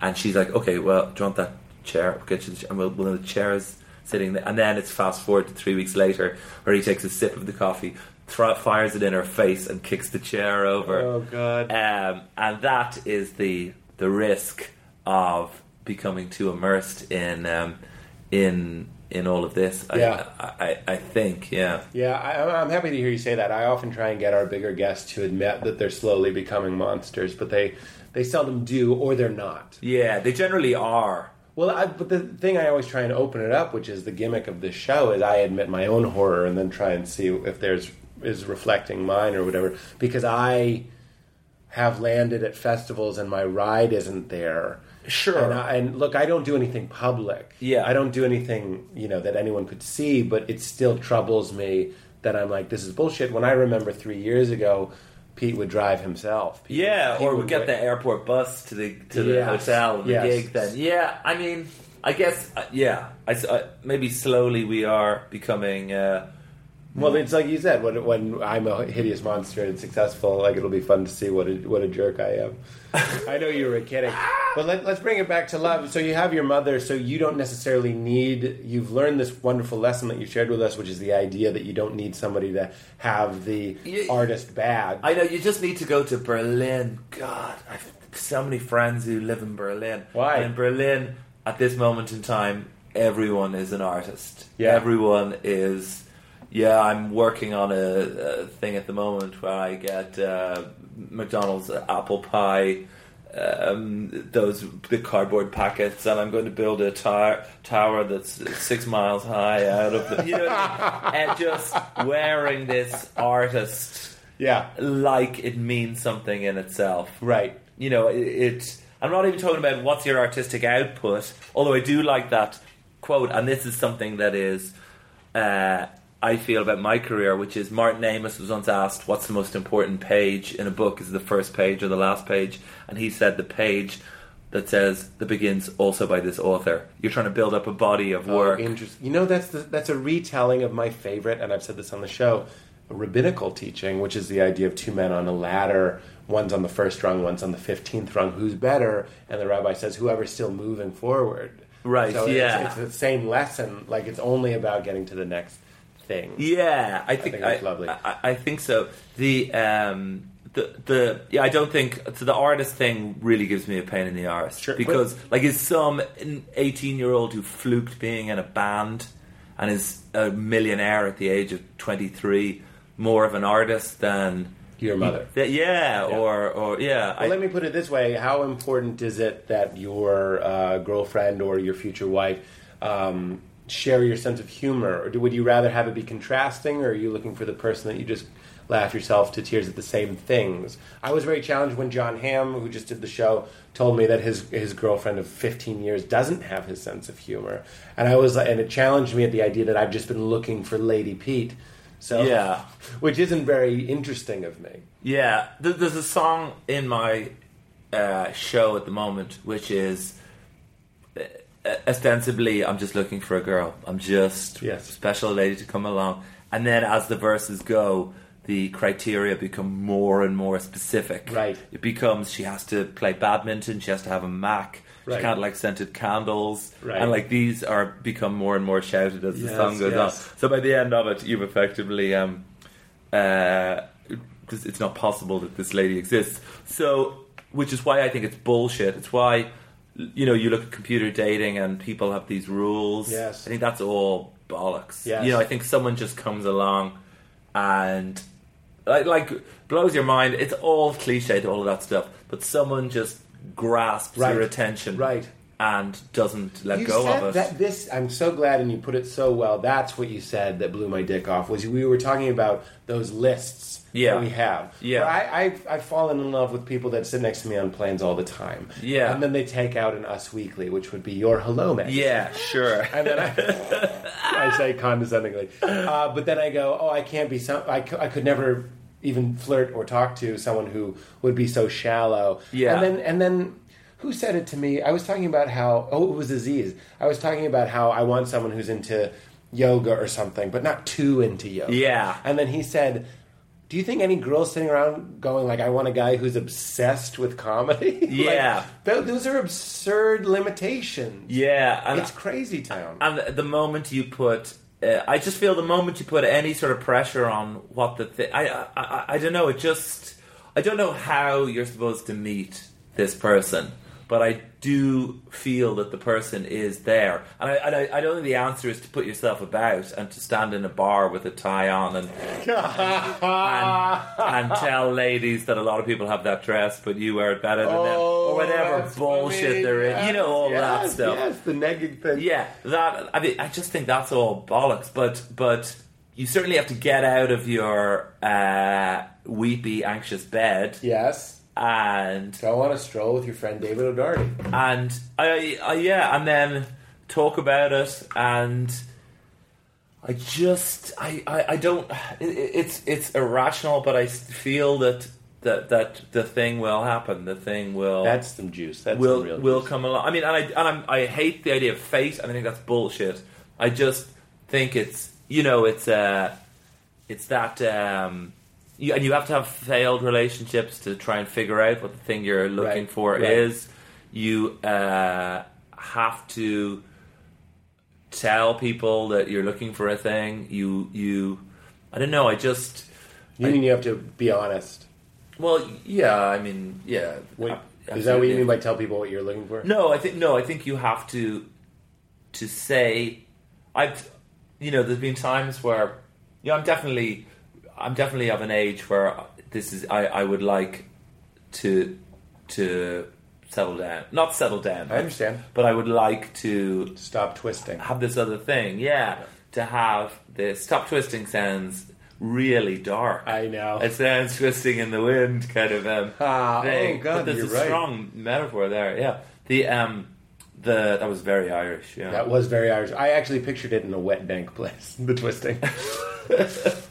the uh, the the I would like this thing to come along, and I'm very open to the potential of it coming along. yeah. And uh, I, I, yeah, who knows? Who I knows feel that though. That's what's inspiring to me. Is I've been guilty of being like, I want a non-smoking. Uh, I want someone who drinks, but not more than me. Yeah. Uh, even even down to like, they need to inspire me. It's all these like absurd. They need to be my muse. They need to think I'm funny. I need to think they're funny. I want them to have these types of hair. Or oh, it's it's ridiculous. Yeah. And I love your story. I- I- again, to bring up your good, per- close personal friend Glen Hansard, who uh, He's not a close personal friend. I do, know, but you do know him. I do, which yeah. is cool.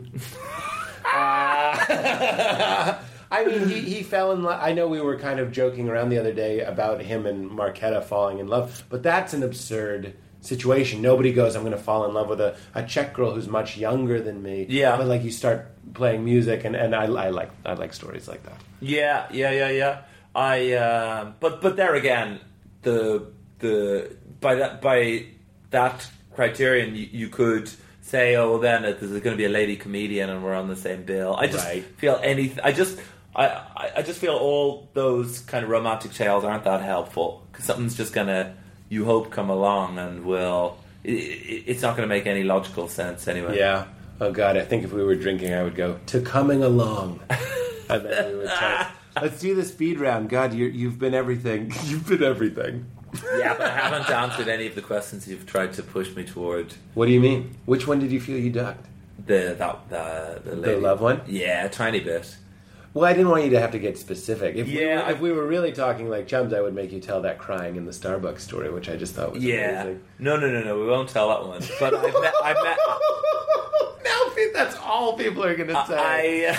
That's all they're going to want. There's no. I shouldn't have said that.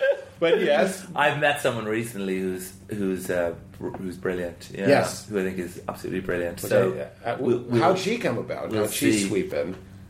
Um, through puns. Puns? Yeah, through making shit puns. Oh, you told me that on, so on the. uh, On, you know, which seems a each other. reasonable basis uh, for anything. And I am As uh, good as anything. Yeah. Yeah, I wouldn't jinx it by talking about it. Uh, uh, and anything I say would be quite uncomfortable on my part. Sure. but uh, yeah, I'm I am I have a spring in my step at the moment. I fucking fuck you, man. I'm so happy. You, I'm, I'm rooting for you so hard and have complete faith. you know what rooting means in Australia? Yeah. yeah. but I, every time I fuck somebody, I'm doing it for you. I want you to know that. I'm rooting for you, David O'Doherty. Um, here's the speed round. It's awfully fun. Yeah. Oh, tell your you want to tell your wank story? I love you. Have you have. Oh a- my you- god, is this the speed round? Tell your Yeah, my yeah, story. Well, I have a doubt. You should let, listen. I'm going to tell you everything. You have huge hands and small legs. Potato famine is actually on the board. Um, So, uh, so what do I have to talk about? no, no, no. I'm going to show you the things we're skipping. It is my belief that the every boy has one incredible wanking story. Right.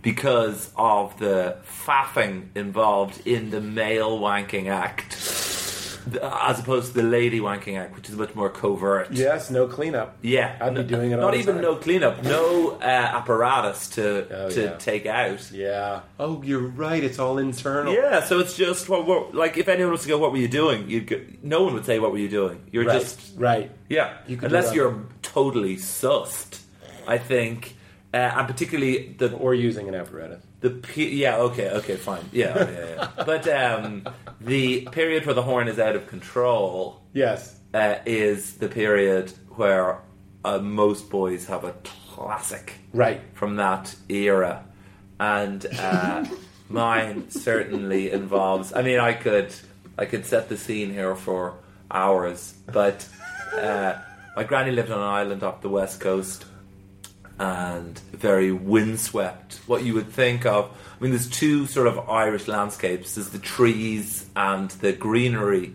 and then there's the sort of brown and beige windswept Atlantic haggard coastline. The you know the 300 meter cliffs. The the fishermen missing teeth. You know, there's that.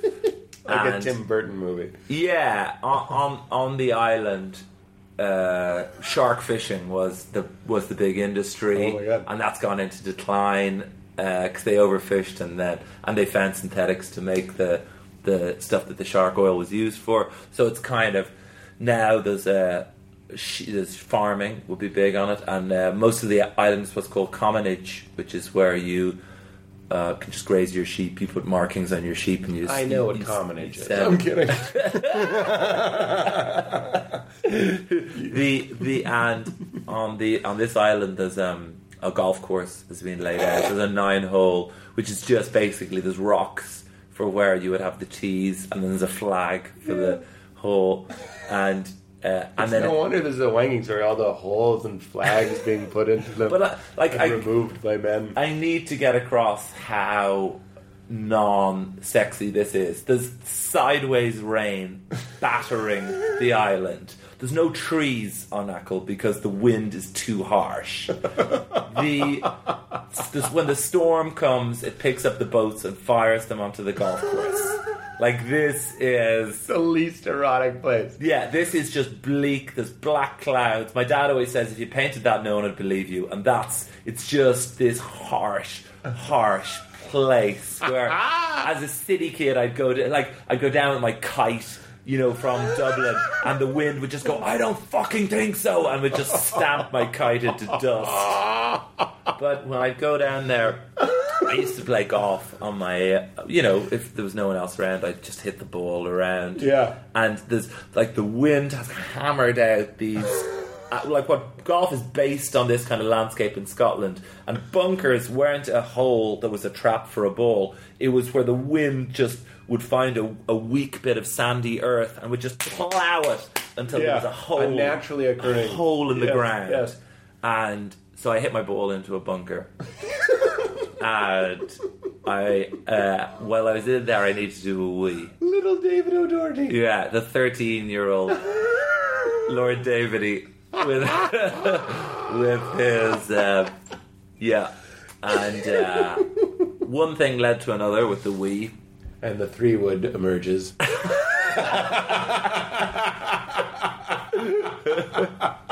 if actually we're in golf terms, you'd never hit a three wood out of these. You'd hit what's called a recovery wood, which I feel is a much better name for it. you took out your recovery one. It's a seven. It's a seven wood, and it's it's shorter and it's got a it's got more of a slant. And the um the so next of all, I just find myself like hammering away. See, that's the time when the, just touching the dick and realizing you could. Yeah, That's I know. all you needed. But I mean, this is this like the wind is hammering across. There's whistling.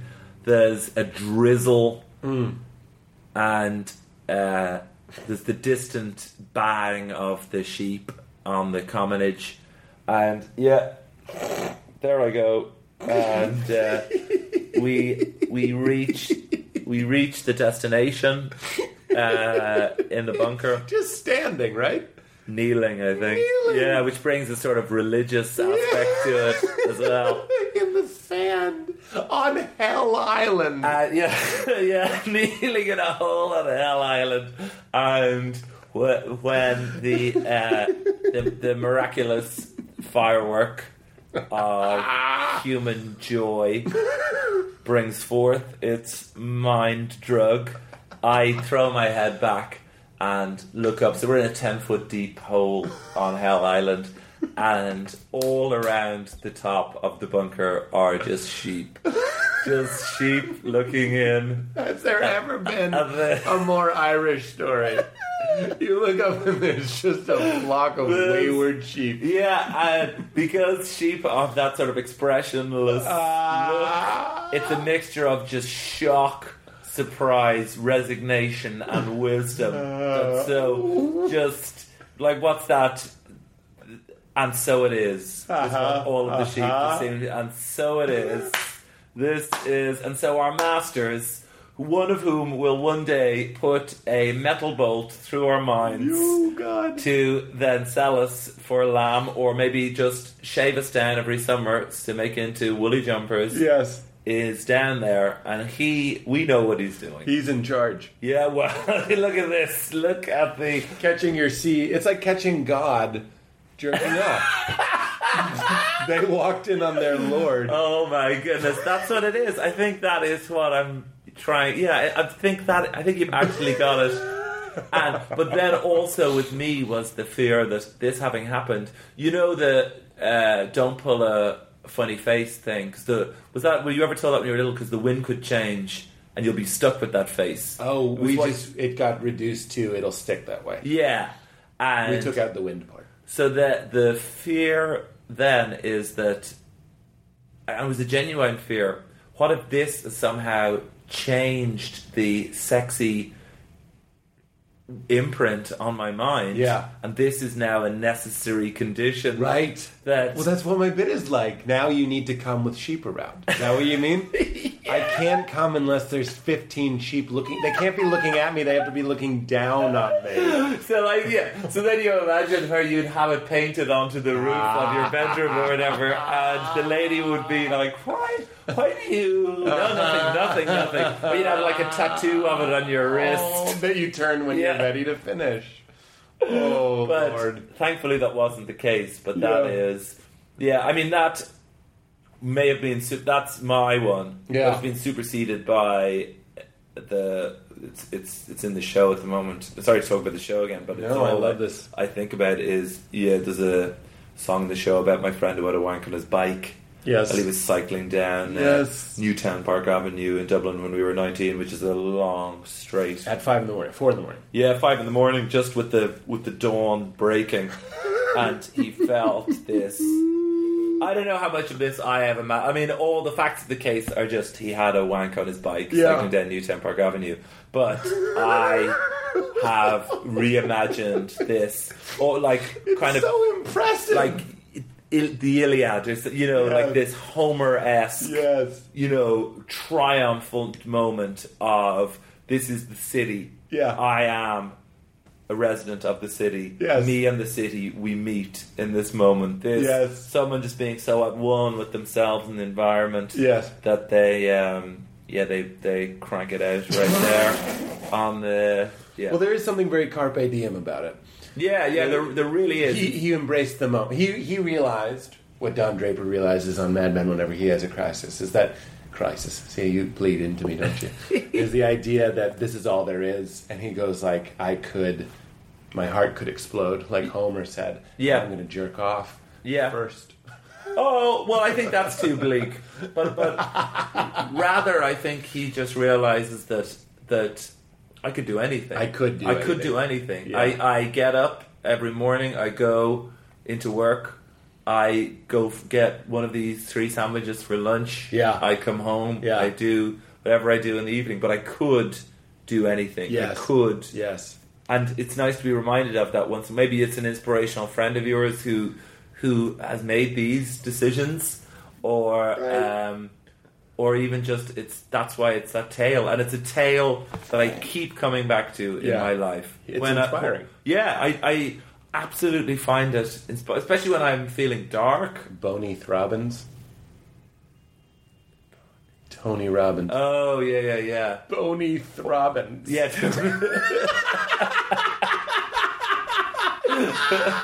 you do get it. You were Ah. saying you get inspired. Yeah, it, it, it's um, it, it's just it's one of those thoughts that I keep coming back to. Yes. Maybe there's some lyrics of some songs that I think of when I'm down, and this is just one of the fundamental human Yes. triumphant Yes. thoughts. Yes. I think of when I'm down. I think of a time when I was about eight. I was on a water slide once. We went on a holiday to Portugal, and I just it was like the middle of the summer holidays. Not I didn't like school very much. Not back to school for six weeks. Yeah. I'm just king of every blooming thing in the world. yeah. I, I, I for this moment, I just remember thinking, yes, Yeah. I, I pure pure joy Yeah. in that moment. Yeah. And similarly, I think of the guy on the bike, pure mastery Yeah. of the. envi- There's um, where I um, where I lived for a long time in Dublin was beside the canal, and there's a Patrick Kavanagh is wow, he's a poet, which is so interesting. He's he's maybe Ireland's greatest ever poet, and he has a uh, poem about wanking uh, into a field in Monaghan, where he's from, and uh, but he also has a poem about sitting by the canal uh, one night and just people walking by, and just for a moment feeling at one oneness with the environment and being feeling like the king of the world just for a second, Yeah. and that's that that I get the exact same thing from uh, him having the wank on the bike. Yeah. Isn't that funny where, where weird inspiration is lying? I want to read that poem. I want to read a poem about a guy jerking off in a field. Do you know what it's called? Uh, I think it's called Stony Grey Soil. Sto- Stony Grey Soil of M- Monaghan. The what is it? The the life from my love you thieved and gave me your clod conceived. It's something like that. It's proper. It's absolutely proper. It's funny because I grew um, the road that I lived on. I lived in a bedsit for a long time on a very posh road in Dublin. There was this the poshest man in Ireland. He's not. Uh, well, I guess he is from Ireland, but he's now a tax exile. Uh, oh God, I'm getting furious now. Has a house on this road. He's Ireland's richest man, Uh-huh. although he's technically of Malta, I believe, with his tax status. And he lived in number six, and my brother and I lived in number five, which was you could just tell the look of it. You know when you're walking through New York and you're like, nice brownstone, posh, Cosby House, Cosby House, shithole, you know, like yeah, slightly yeah, yeah. sideways, Yeah, and yeah, our yeah. house was like that. For a while, the Corrs lived next door in this house, the band. Uh-huh. They had it as their sort of Dublin residence. and then our house was just um, crazy mixture of sculptor, uh, barely functioning alcoholic, uh, writer. At one point, there were four clowns living in my house. As in, a guy who was a professional children's party clown, a guy who'd studied physical theatre at Ecole Jacques Lecoq, me, a professional clown of sorts, Yeah. and my brother, who's a writer and used to stand up as an actor, a clown also. It's that. Um, House of Clowns. yeah, it was. It was the absolute uh, House of Clowns. But this was on Raglan Road. Uh huh. And Kavanagh, this, po- this poet, ha- lived on Raglan Road in the 50s and wrote a beautiful uh, poem that then became a song that Sinead O'Connor and Van Morrison have sung. And because you would, every time you got in a taxi and said Raglan Road, the taxi man would sing Raglan Road to you, you become very intimate with the words of it, and it seems to Wait, the, every time the cab driver would sing the song? Ah, it's a famous song. As in, it's a fam- like it's a big ballad tradition of people after a few drinks get up and sing a song, and Raglan Road would be one of those classic Right. songs. That happens in swell season. They have drinks and they sing songs. Yeah, I mean that's a genuine Yeah. thing in. Yeah, yeah, yeah. But it would happen. Surely it would happen after a wedding. You know, in your family, people would have be made do a turn or a party piece. Right. Well, that's what I said with the Torah Laura Laura. We, we make the Yeah, with exactly. The children do it. Well, this is the, the the the poem comes to reflect your life after a while, and I it, I actually started to think it might be having some sort of power over me because it's on Raglan Road in the month of May. I saw her first and knew that her dark hair would weave a snare that I would one day rue. I saw the danger, yet I passed along the enchanted way, and I said, "Let grief be a fallen leaf at the dawning of the day." So that's uh, in the month of May. I saw her first and knew that her dark hair would weave a snare. So this is dark haired ladies in May. That's a big no no. Yeah. You know, you actually start to think there could Oh, be truth yeah. in this, Yeah, yeah, yeah. Especially walking along. And it got to the point where I once saw a beautiful lady come towards me, a brunette lady, and I was like, no, Because no way. song? Yeah, this is this is this is not. Oh my this can never God. happen. Yeah, so um, That's funny. that's yeah. That's, That's really great. That's actually, I know it's not completely related, but that's one of the things your buddy Glenn Hunt. I'm not going to say it every time, but he talked about the power of him and uh, some girl that he was dating, not Markéta, I don't think, singing songs while they're so happy about a breakup, and then the details of that song become true. He's like, you're you're writing at the peak of your contentment, and then you sing these songs about breakups because that's just how it goes. And then when you break up, the details of the song, you're like, oh, that's exactly what happened. This, Yeah. this is how we went cold, and this is when we went cold, and this is where we were when it went cold, and all this, all this sort of prophecy. Yeah, I mean it's Jesus, it's hard. I mean I I have this this I've had songs written about me. Yeah. You know, from uh, very happy times. Yeah.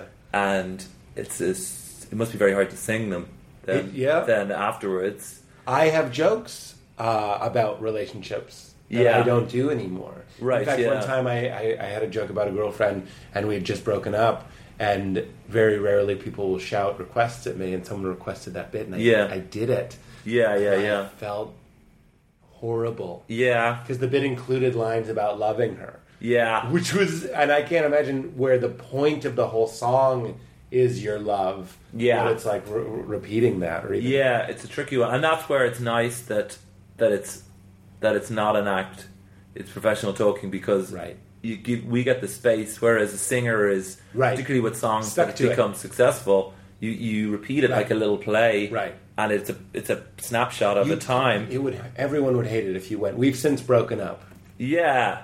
So Sing a love song about them. Everyone would hate it. But now, now if someone requested that bit, I would say, you know, we broke up. yeah, yeah, yeah. But I think that's interesting. I think that gives us the freedom to. Um, Well, that's Mitch not understanding why his jokes aren't working and having that being the best part of the show. Yeah, but but similarly, what's more interesting about it would be to go.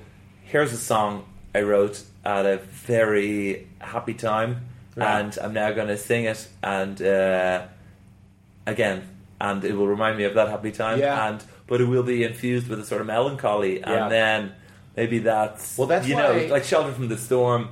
You know, you think Oh, of God.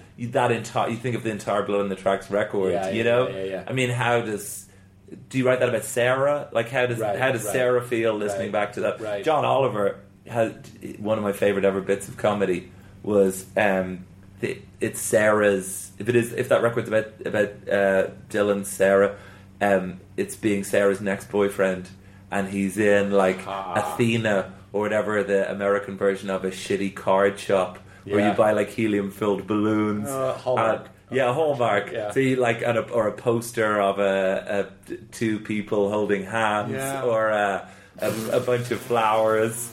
And Yeah. so he's looking around, and he's going like, "What will I get? Oh yeah, what does she? Oh yeah, what did her last boy? Oh yeah, He wrote Blood he wrote probably the most moving album that's ever been committed to tape. Yeah, yeah, yeah. I think I will get. No, I'm ruining John's routine, but that is There's a kitten falling from a tree that says "Hang in there." he wrote, "If you see her, say hello." Here, here's a kitty cat. Oh God in heaven! Well, again, I'm, I, it must just be on my mind because you're so Irish. You're so in my face Irish. I'm kidding, and uh, and because I was just, just I know, and I was watching uh, that movie. But when I saw um, Swell season live, and there, there's other video of uh, Glen Hansard playing the song "Lies," and he he cried when he played it Yeah. and he cries when I've seen him do video of it. It's, Sure, it's yeah, quite yeah. apparent. Uh, and that became that's my breakup album. When I was getting divorced, that was my album. Yeah. So when I hear lies, I cry too. You know what I mean? Yeah, yeah, yeah, yeah. Oh, I, I, I mean, I have. There were times when I was doing that show last year, which was very cathartic to do, where where it was too close to Yeah. the thing to have done it. Really, uh, where I was.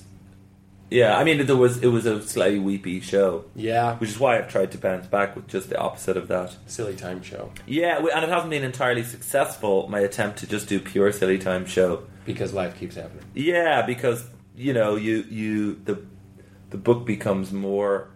Uh, you know, uh, the the the more chapters come in and everything becomes more layered over time. Right. But um, yeah, that's that was the attempt with it anyway. Well, I think I think I loved it, and you, I loved your talking. I'll give you more hand jobs after. Thank you, Wankhorn Horn.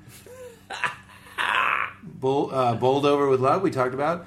Uh, tell you were a telemarketer. I don't care. Um, Yeah, that's that's that's like a shit interview question. Yeah, I know. Like it's on so- your Wikipedia page, which I looked in a panic as you texted me. I'm on my way up. I was like, I didn't even look at his Wikipedia page. So, David, you used to work at doing uh, classic Aussie. So David, I- tell us about your toughest ever gig. I believe you've written some books for children. You must have some funny incidents reading This children. morning, this which day? This day. Yeah. I go into the, the live news morning show and they give me the, the page of questions they're going to ask. And to their credit, they didn't. But uh, I looked at it and the first question was, when did you decide you wanted to make people laugh? Yeah. And that's when I knew that as soon as the camera went on, I had to give them things Yeah, to yeah. comment on. Otherwise, there would be a lull and I would go, so I understand you were a telemarketer. Yeah. And then I'm just Leno. Yeah, yeah, yeah. Leading you in. yeah. Uh, the last, the, the, I don't, yeah, I wonder what if we were Leno. Do I have anything? I'd say I used to. Yeah. Oh, here's what I'd say. It, it would be something like, um, yeah. I don't think it had. So yeah, I'd, d- yeah. Lead me into that. This will be this will be good uh, practice for when your career's Okay. gone to shit in twenty years. If you're doing this. My next guest is a very funny comedian who you may have seen as one man show. This is David O'Doherty, or uh, sees the DOD in real life. David O'Doherty, everybody, welcome to the show. Thank you. Oh, he's Irish, everybody. Listen to that accent. You said I was shit. I might as well be shit. So anyway, David, I Yeah, understand. Uh, it says here that you used to be a telemarketer. Is that is that true? Oh. I have to imagine that's pretty wild. Well, as a question, I'd give that 8 out of 10. that was it. Because all the job was was getting people to rate things out of 10. And it. Oh, stand by for a brief survey. Yeah, that's. that's Yeah. Well, except there's no. In Ireland, there's no. Is that robot? That's robocalls. At the end of every call, they say, "Please stand." Oh by." no no! This was just cold calling, and this was awful because I they found something gregarious in my. This is when I was like twenty one. Yeah. but uh, they found something in my personality that like oh this guy would be he'd be good at charming old ladies or whatever it was Yes. so i go god i remember every word of it hiya Ah. yeah even that is a corruption of Hiya. whatever yeah whatever skill i Oh, have let me be the old lady, and I, I'll answer the phone. Do you remember it? yeah well you you uh, you when you picked up the phone so you go hello Oh, yeah. Hello. Hello! this is David O'Doherty calling from PMR Market Research. We're conducting a little survey today into a few things. Uh, can I, uh, do you use cling film Glad Wrap? I do. How would you rate it out of 10? Like, that was actually one of them. Stuff that people had never thought of, whether this is a good or a bad product. We're suddenly being asked. Did you ever get the people that just wouldn't give it a ten, even though it's doing great? you know, there was that one time the cling wrap didn't cling, so I'm going to say seven. no, everyone, no, with that one, because I remember that was, everyone gave it uh, four to seven, because you don't really think about Right. that in terms of a, a high score. Yeah. And why are you docking a few marks? It was always, it's hard to find the start. That is You know, so you, funny. you Yep. search, where is the start? People just want to be interesting. You don't want to seem so shallow to be like ten. It's perfect. It's plastic. It's wrap. It wraps things. Yeah, no, no, no, no. I and I would drop it. I'm going to drop it three because start. it's so hard to find the stars. Yeah. Wow. Yeah. This is this. Is, I, I, I, I see. That was good. You, you do that on, on my on my talk show one time. A multi-headed beast. Oh my god. This is the the last thing I love asking. Oh, what kind of soap do you use? You can answer that if you want.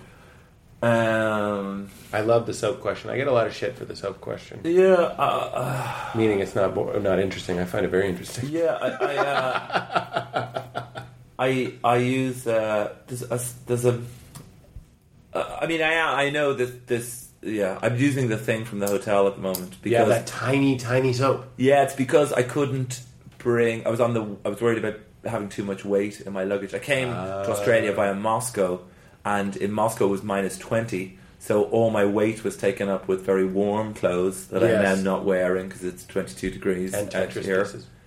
And so I, uh, yeah, but the so I I You didn't bring any soap. yeah I didn't have any weight to bring a liquid soap product, so I've been reliant on the. Oh, you love a liquid soap.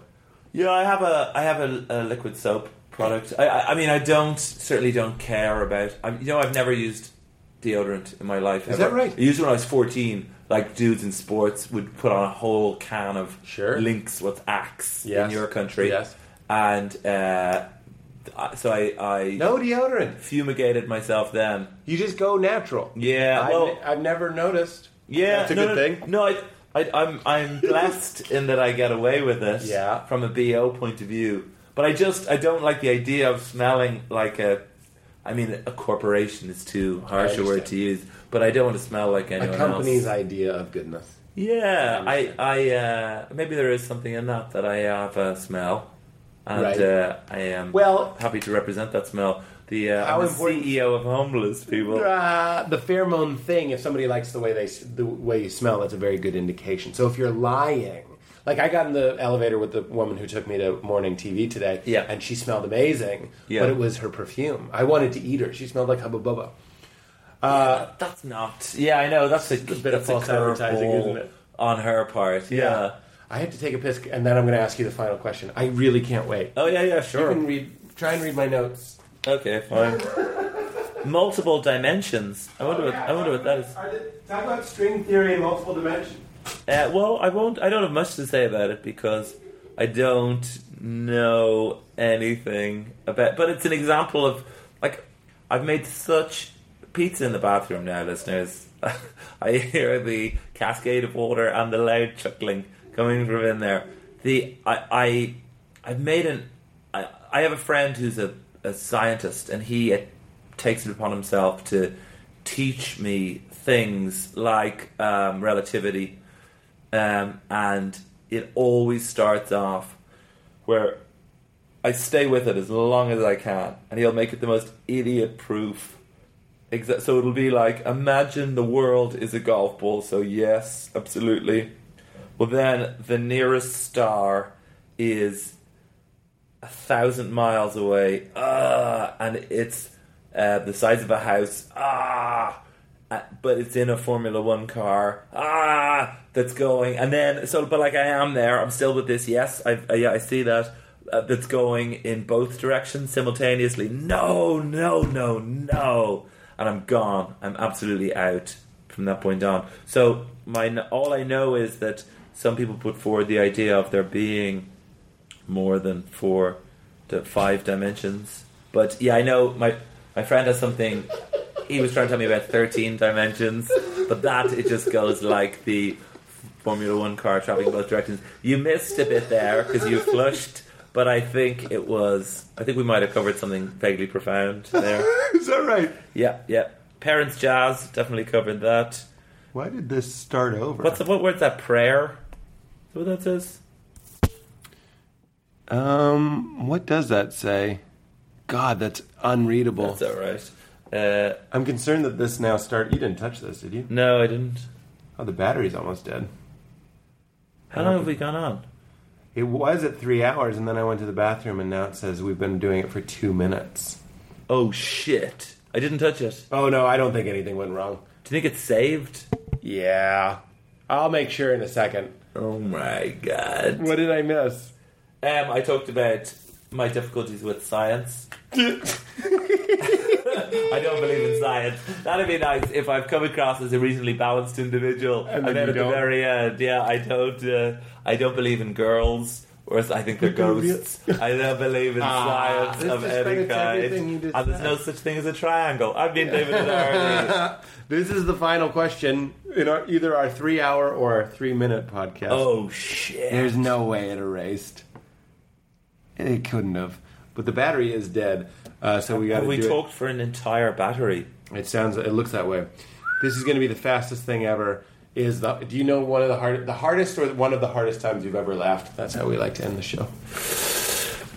Um, It doesn't have to be. Yeah, yeah, yeah. story, The uh, it it was at my uh, granny's uh, cremation. no. Yeah. God, I have I have to remember. Uh, the, the we were in the the like the theater is very intense of a cremation, Yes. and in the crematorium, sat there, me and my nephew, and it was the the so big old granite, some sort of Catholic crematorium place, Yes. and there were heaters on the to warm it up because it was in the winter, uh, that were glowing red, and where I was sitting with my nephew, like an impossibly sad scenario, combined with the melodrama of the coffin going off in the little train and- Into the fire. yeah, and um, the the heaters, the you could see just on the back of one of them, the manufacturer of the heater was was it Wankscoff or Wank? I think it it had Wank at the start of it anyway. And Jesus, it was it reminded me of when Vonnegut talks about coming up from being in an underground cavern in Dresden and seeing the city leveled and everyone dead and they just started laughing because it's so incongruous. Yes. It's so preposterous. Like when Leia cracked up when they blew up her planet. Sim. yeah, I yeah. So you caught wanks off and just so wa- laughed. Wankskoff or some it was it had wank and of Wankendorfer something like that. Yep. They make ecclesiastical heaters and or lo- heaters for large spaces and suddenly the wrongness of it just combined with the seriousness of the situation. Yes. Chuckle, chuckle, I chuckle. love it. Mm. If I wasn't terrified about the battery, I would keep going. We need to hit stop so it'll save. Okay. Because Katie's not here and I'm afraid. Shit. I know. I this yeah I, I feel like we're two idiots over a bomb. Yep. And there are three wires. Yep. Uh, But I see an empty battery and five minutes, everything's wrong. you just do it. I'm too scared. Will you? We end the episode with the guest saying, keep it crispy. That's just for you to say. Keep it crispy. Thank you so much. Thanks for having me. David O'Doherty, one of my favorites of all time.